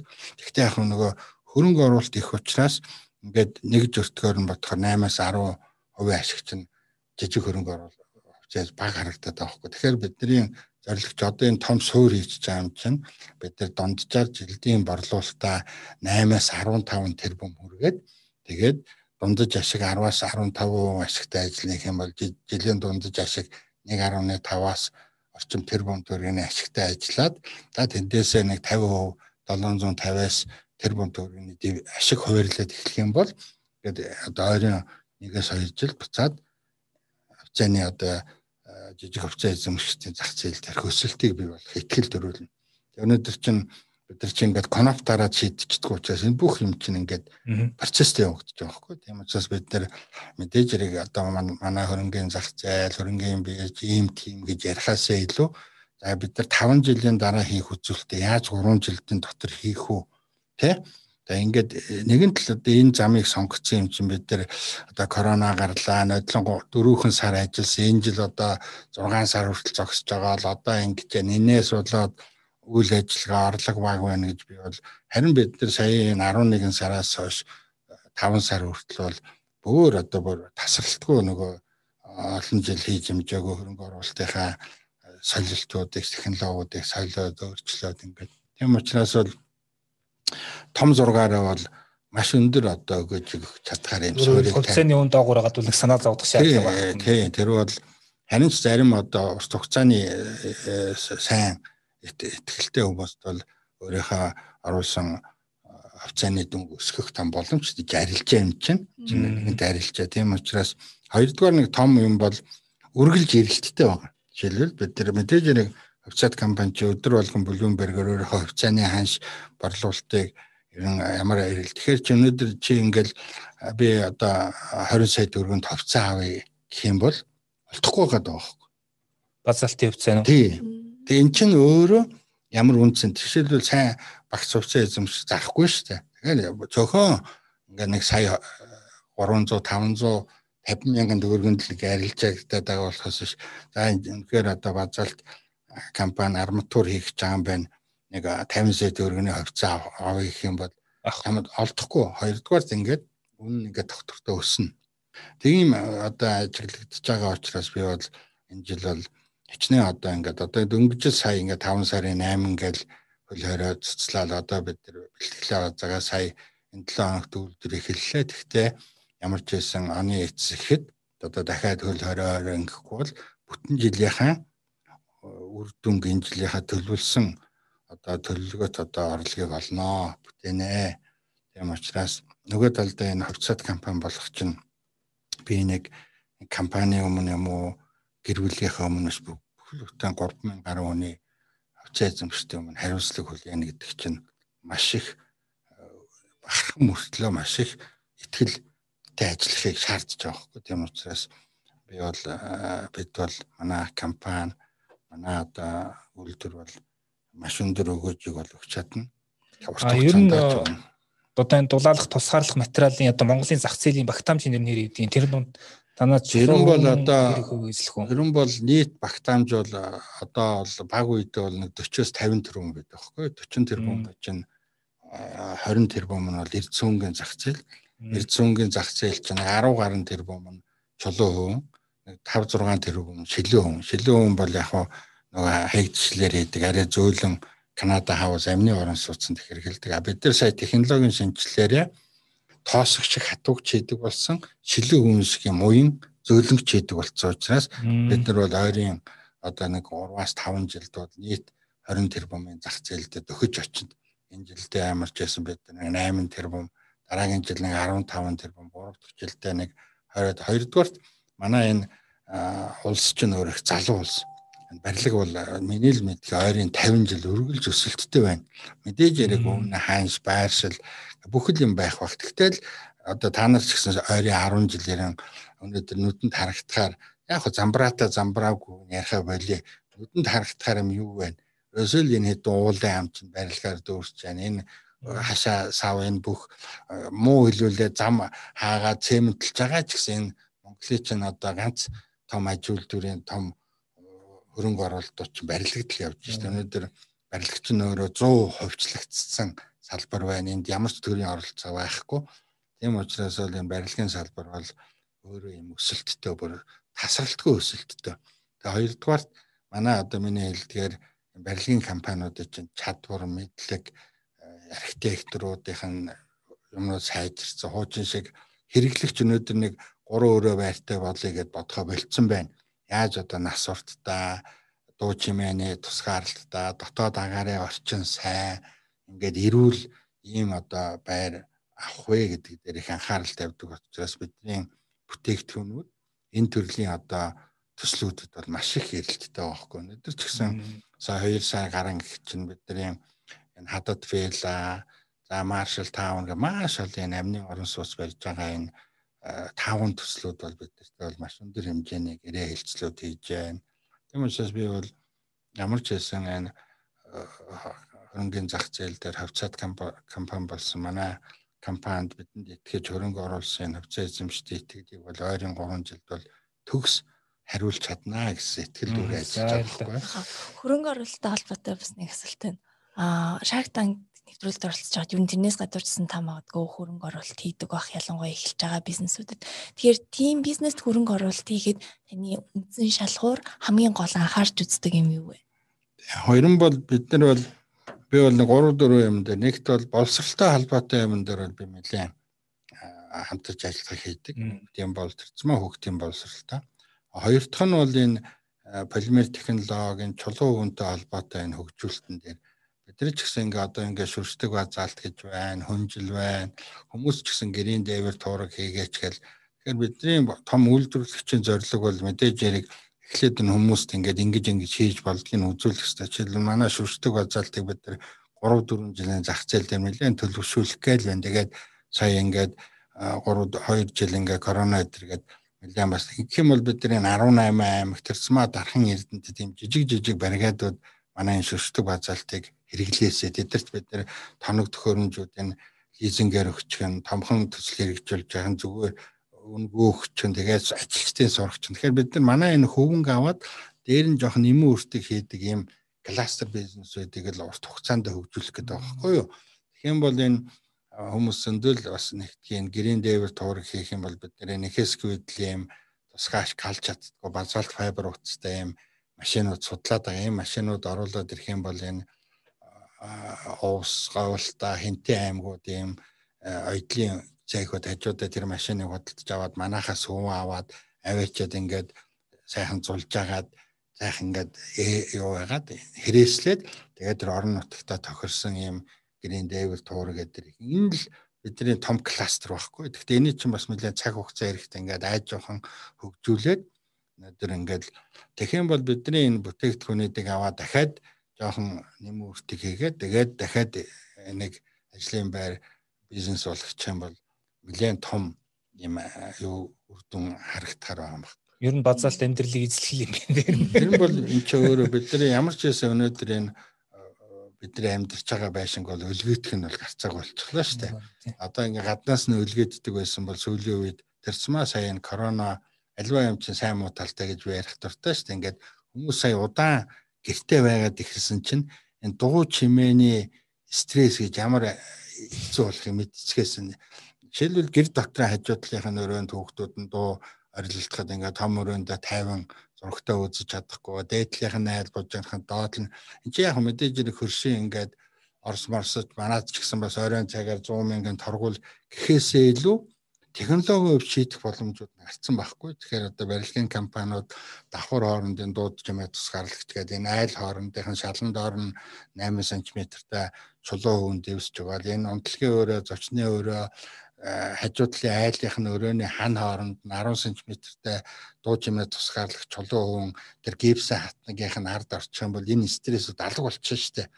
Тийм учраас одоо барилгын компаниуд чиргэлэгч гэсэн сая энэ гэр орондоо удаан байснаас хамаарат ерөөс энэ орон байранд дах энэ дуу чимээний энэ стресс гэдэг чинь маш чухал юм байна. Амгалан тавиам өглөө ажилдаа явбал орой ирээл жоохон зургтай хүмүүс анзаардаггүй байсан бол сая энэ хугацаанд гэртээ байгаа ч тийм энэ энэ зохицол тэгээ өнөөдөр зөвхөн ажиг авдаг байсан бол одоо дотор хааны маш их тоглоом. Ч гэсэн энэ хамтаагаар ацаарыг флекс гэдэг юм уян уян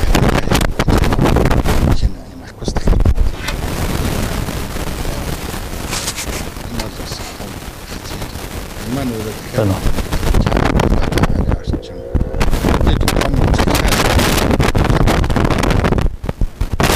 том хөдөлгөөрүүдийнхаа обстол ажлын өрөөтэй залгаа ханууд 10 20 30 санжийн зузаан тэр дуу чимээ тусгаарлаж ш тэгжээж нөгөө тэр дуу чимээнээс нөгөө талд нь амар байх те.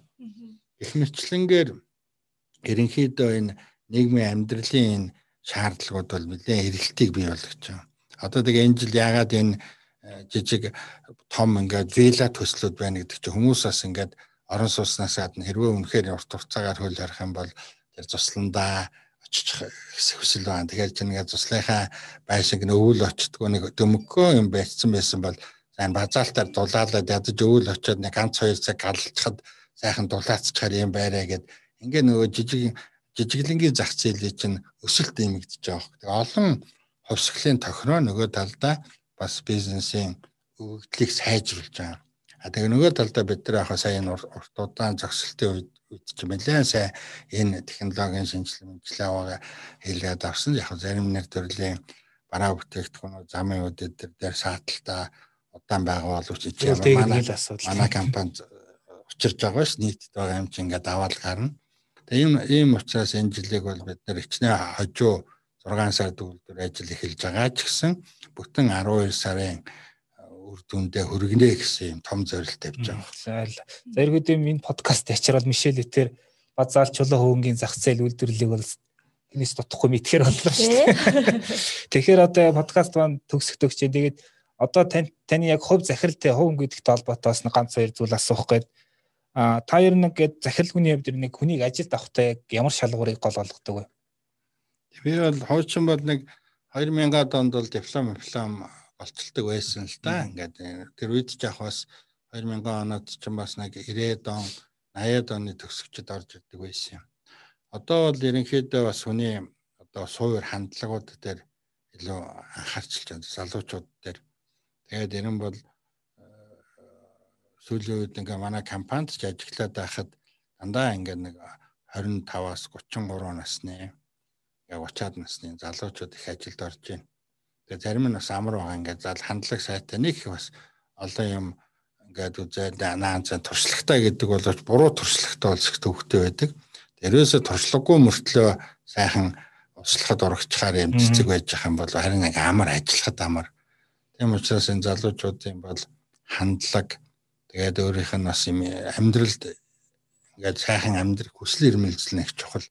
Тийм учраас бидний зорилго чинь ингээд залуу хүн ажилд орно гэдэг чинь нэгдүгээрт мэрэгчлээ хамт олонтой болох хоёрдугаар тэр хийж байгаа ажлын байрнаас олж байгаа орлогоороо сайхан амьдрах. Ийм л хоёр том хүсэл байгаа шүү дээ. Агуулгаараа. Тэгээ мэдээж хэрэг сур амьдрал сурч байхдаа тэр ажил мэрэгжил нь хүнийг хөгжүүлдэг байвал хүн ажилдаа их дуртай байдаг. Тийм учраас энэ талын голцоо хардаг. Тэгвэл би бол сүүлийн үеийн залуучууд бол их надад их би бол баярлдаг их тийм одоо юу гэдгийг амьдралыг үзэх үзэл бодлууд нь их гоё өөрчлөгдсөн байна нэг амьдралыг их илүү тэмүүлэлтэй тэмүүлэлтэй тэгээд бас юу гэдгийг эсвэл манай компаниг сонгоснороо тэгээд байгаа мó ерөөсөө ингээд цаашаа бүтээж хийх зарим нь бол ерөөсөө сурч хөгжил их чухал гэсэн юм зорилго их агуулсан. Ийм одоо инженер залуучууд бий болж байна. Хоёрдугаар бас залуучууд хуучин бол одоо нэг мастер ч юм уу? Одоо болоход нэг 3-аас 5 жил зээхэн дарааг болоход юм байдаг гэсэн бол одоогийн залуучууд бол одоо жишээлбэл тэр үеийн мастер болон ерөнхий механик ч юм уу одоо зээхэн дараагийн болцлыг жилийн дотор ингэж чадж ш тэрээс ингээ маш урттай ингээд сураад дадлагжаад ингээд bijээд хоёрдугаарт тэр хүнтэй хүмүүстэй ажиллах чадамж айгүй хурдтай залуучууд.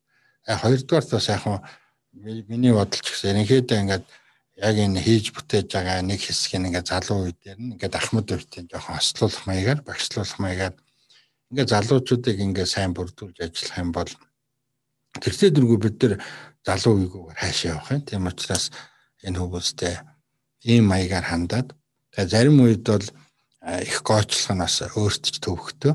Тэгээд ингээд аваад ажиллаад хамт хан мөргөөд би алдвал би алдаа тэр алдвал тэр алдаад ингээд бас ингээд авах гэх ухаанаар урагшлах хэрэгтэй.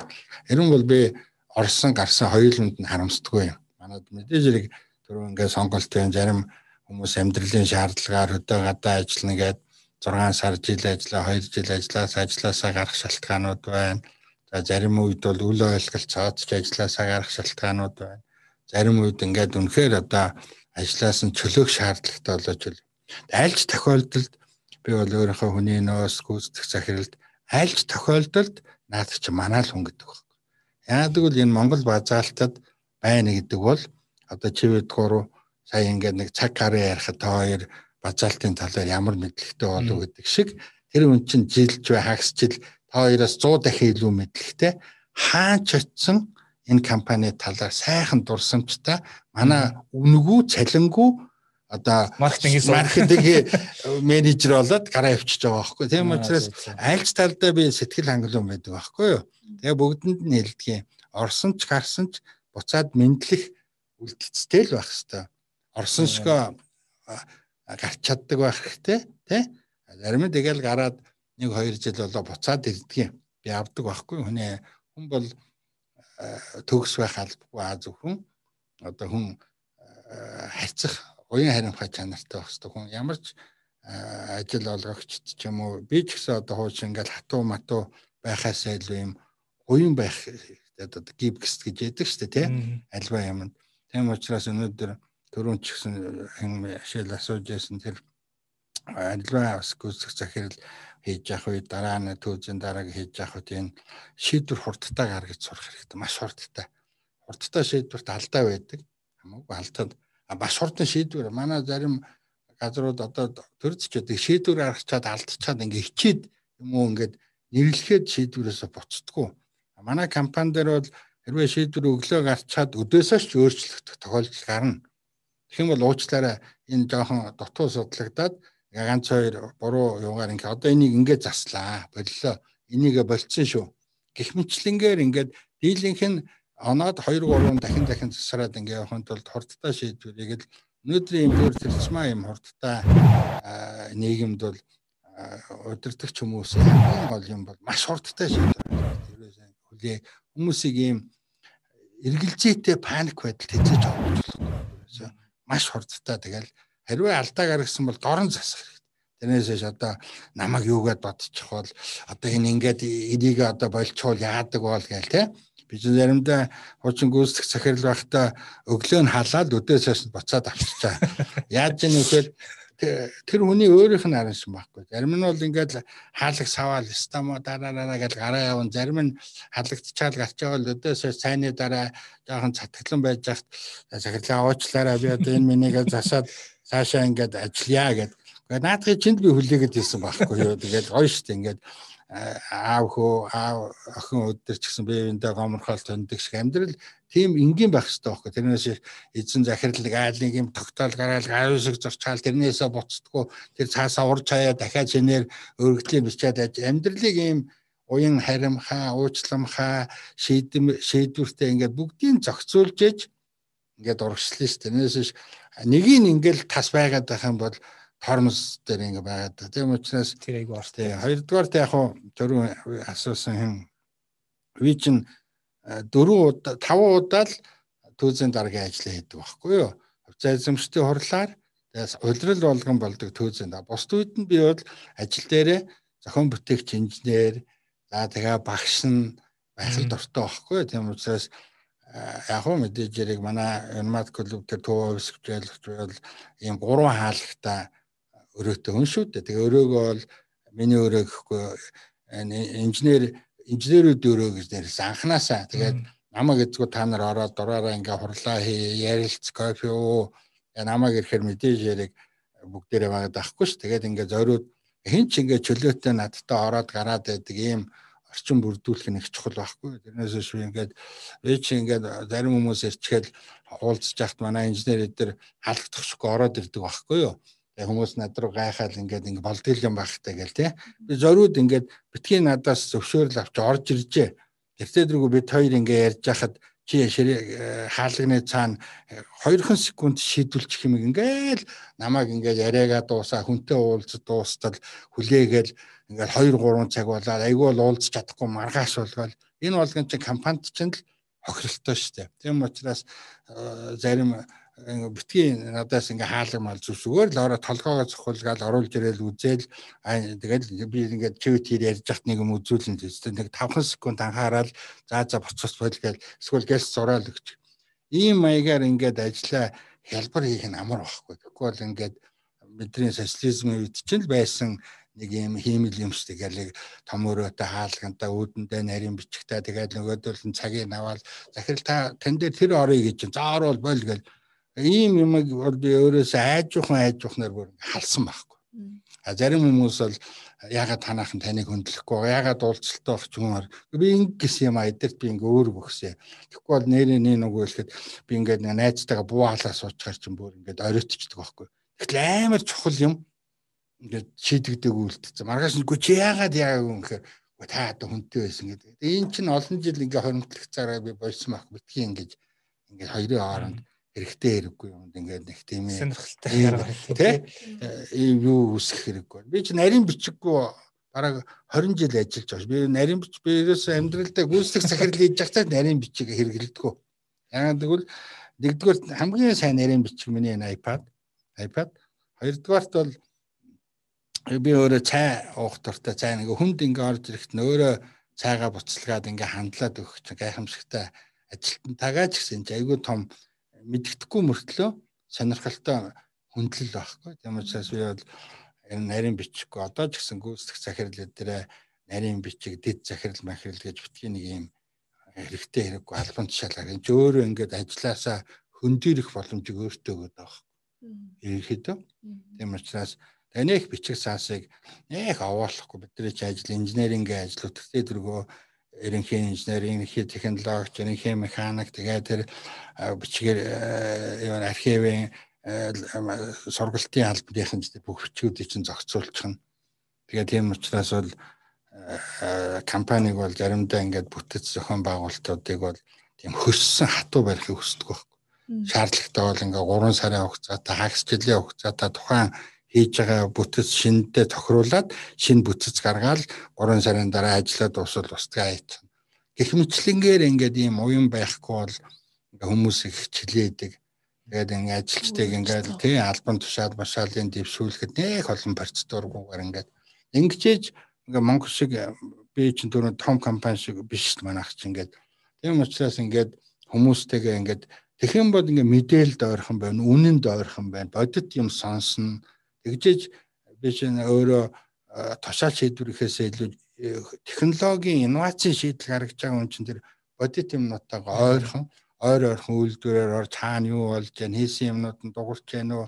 Хүмүүс байна би ажилчтай манай ингээд цахилгаан чи хүн кабелийнхаа уртаар засварчин хүн эрмэнийхаа уртаар ажиллаад наа чин цагийн ажилтан суун харааны бэрхшээлтэй хүн ажилуул яах юм солгоо гартай хүн ажилуул яах юм баруун гартай хүн ажилуул яах юм гижээж энэ коноп моноп бүх юм чинь байршуулах ёстой.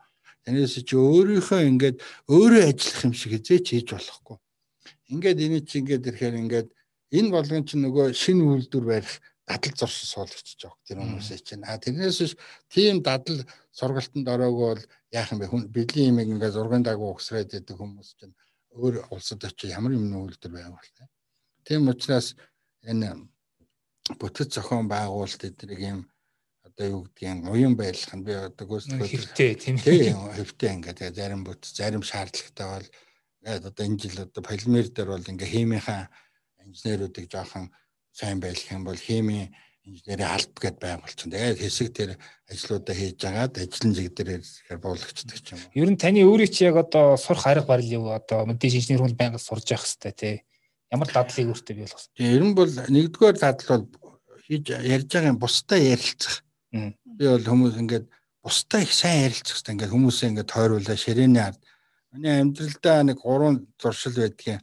Би өглөө болгон шуурхаа хийхийг шаарддаг. Уучин бол залуудаа би бол заавал өглөө ингээ инженер техникийн ажилтан шуурхаа байна. Одоо манай үйлдвэрийн дарааг ерөнхий технологич эдэрийг бол заавал өглөө 15 минутын шуурхаа хийн. Заавал 365 хоногт 365 хоног хийсэн байх хэрэгтэй. Заавал энэ бол заавал хийх хэрэгтэй.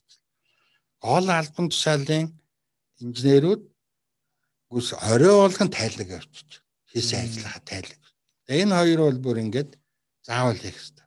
За тэгээд ингээд бүтээл ярилцах заавал юм цагтай байна ингээд ажилчтайг инженерүүдтэй. Би заавал 7 хоногт нэгээс хоёр юм цаг гаргана ингээд инженерүүдэд цуглуулад шаардлагатай бол өрөөндөө кофе байна. Одоо хуучин гай цаг гайгүй байхад эсвэл ингээд Шангрила дээр юм уу эсвэл ингээд халуун тоогоонд очиод ингээд сайхан хоол идээд ингээд тэгээд тэр дээрээ ингээд шин санаа энийг ингэмээр байсан ингэмээр байна тийм байсан ингээд иймэрхүү маягаар ингээд хөгжүүлэлтүүдээ сайн хэвчдэг хамтарсан хөгжүүлэлтүүд А нөгөө тал нь бол би энэ гадна байгаа найзуудаа тогтмол ингээ услах тартай одоо шилбэр Москвад байгаа манай манай дүүлдэрт ажиллаж байсан инженер байна. Челябинскт байж байна. Хятадд байгаа инженер байна. Хаа байсан 70 эдтэй Японд байгаа Вадасан инженер эдтэй байж ингээ нэг сардаа ч юм уу 14 хоногт нэг худлаа өнөө мессеж вайбераар мессеж явуулчих нь WeChat-аар мессеж явуулчих нь WhatsApp-аар нэг ярьчих нь а ялтын байр юм энэ төр юу байна танахаар шин сэн сайхан юм байна. Ингээд эднэртэйгээ ингээд мэдээлэлээ солилцоод одоо сая он гарснаас хойш Оросд байгаа инженер найз манад ажиллаж байсан инженерүүд чинь тоолоход 6 7 инженер болсон байгаа хөөхгүй он цагаа. За одоо би ингээд базалт арматураа хийх чинь энэний ингээд юун дээр ямар ямар саналууд байна гэж явуулаа л тий. Их мэтлэнгээр одоо нөгөө өөрийгөө хөгжүүлэх тэр инженерүүд ингээд контактаа тасалж болохгүй ерөөсөө маш сайн. Тэгээд төрөний хэлсэн Оросд бол маш сайн. Хятад ч гэсэн одоо сүүлийн үед цайжс би ямар хятад хэлтэй биш. Манай Бээжинд байдаг өөр Монгол залуу бай. Одоо 15 жил манай төлөөлөгч хийж байгаа. Одоо тэр муухан инженерээс тэр өдөө анаад манай тэрний аа тэр араа юу нөгөө дээр хойно байсан аа за за за тэр юм уу өө тийм тэрийг одоо аа за за дүүгэл тэрийг шанхаа руу ярьж ажил авчрандаа эн чин энд хийдгүү ингээд ийм хэмжээ нэг нэг 15 жил болсон хүн чинь ингээд маш сайн инженер болсон баг маш сайн өөрөө тэрдэл би өстой. Маш их сурсан. Зарим үйлдвэрүүд дээр очиход намайг ирэн чи энэ их сургууль төгснөө гэдээ асуугаад байдгийг гоё штэ тэгж гарны үйлдвэрлэлийн багийг бий болох үндсэн нөхцөл. Тэгэхээр би тэднэрт одоо жил Оросдод ингээд багийн хурлуудыг зөв зохион байгуулах замаар форумын ажиллагаа хэрхэн сайжруулахаар авчиж манай төрлийн инженерүүд ингээд юмаа бичдэг ингээд. За манай дээр одоо хайлах зоохон дээр нэг юм юм байна. Тэгээд тэнд чи нэг тэр үед нь 40 юм уу 4 5 инженер ахвала надад нэг юм би ингэж янзсан шүү дээ би ингэсэн шүү дээ. Ингээд ийм маягийн ийм communication-уудыг сайн хөгжүүлж байх. Тэрнээс биш үргэлж одоо ном уншаад үргэлж эрдэм шинжилгээ нэ юм уншаад амжихгүй шүү дээ тий.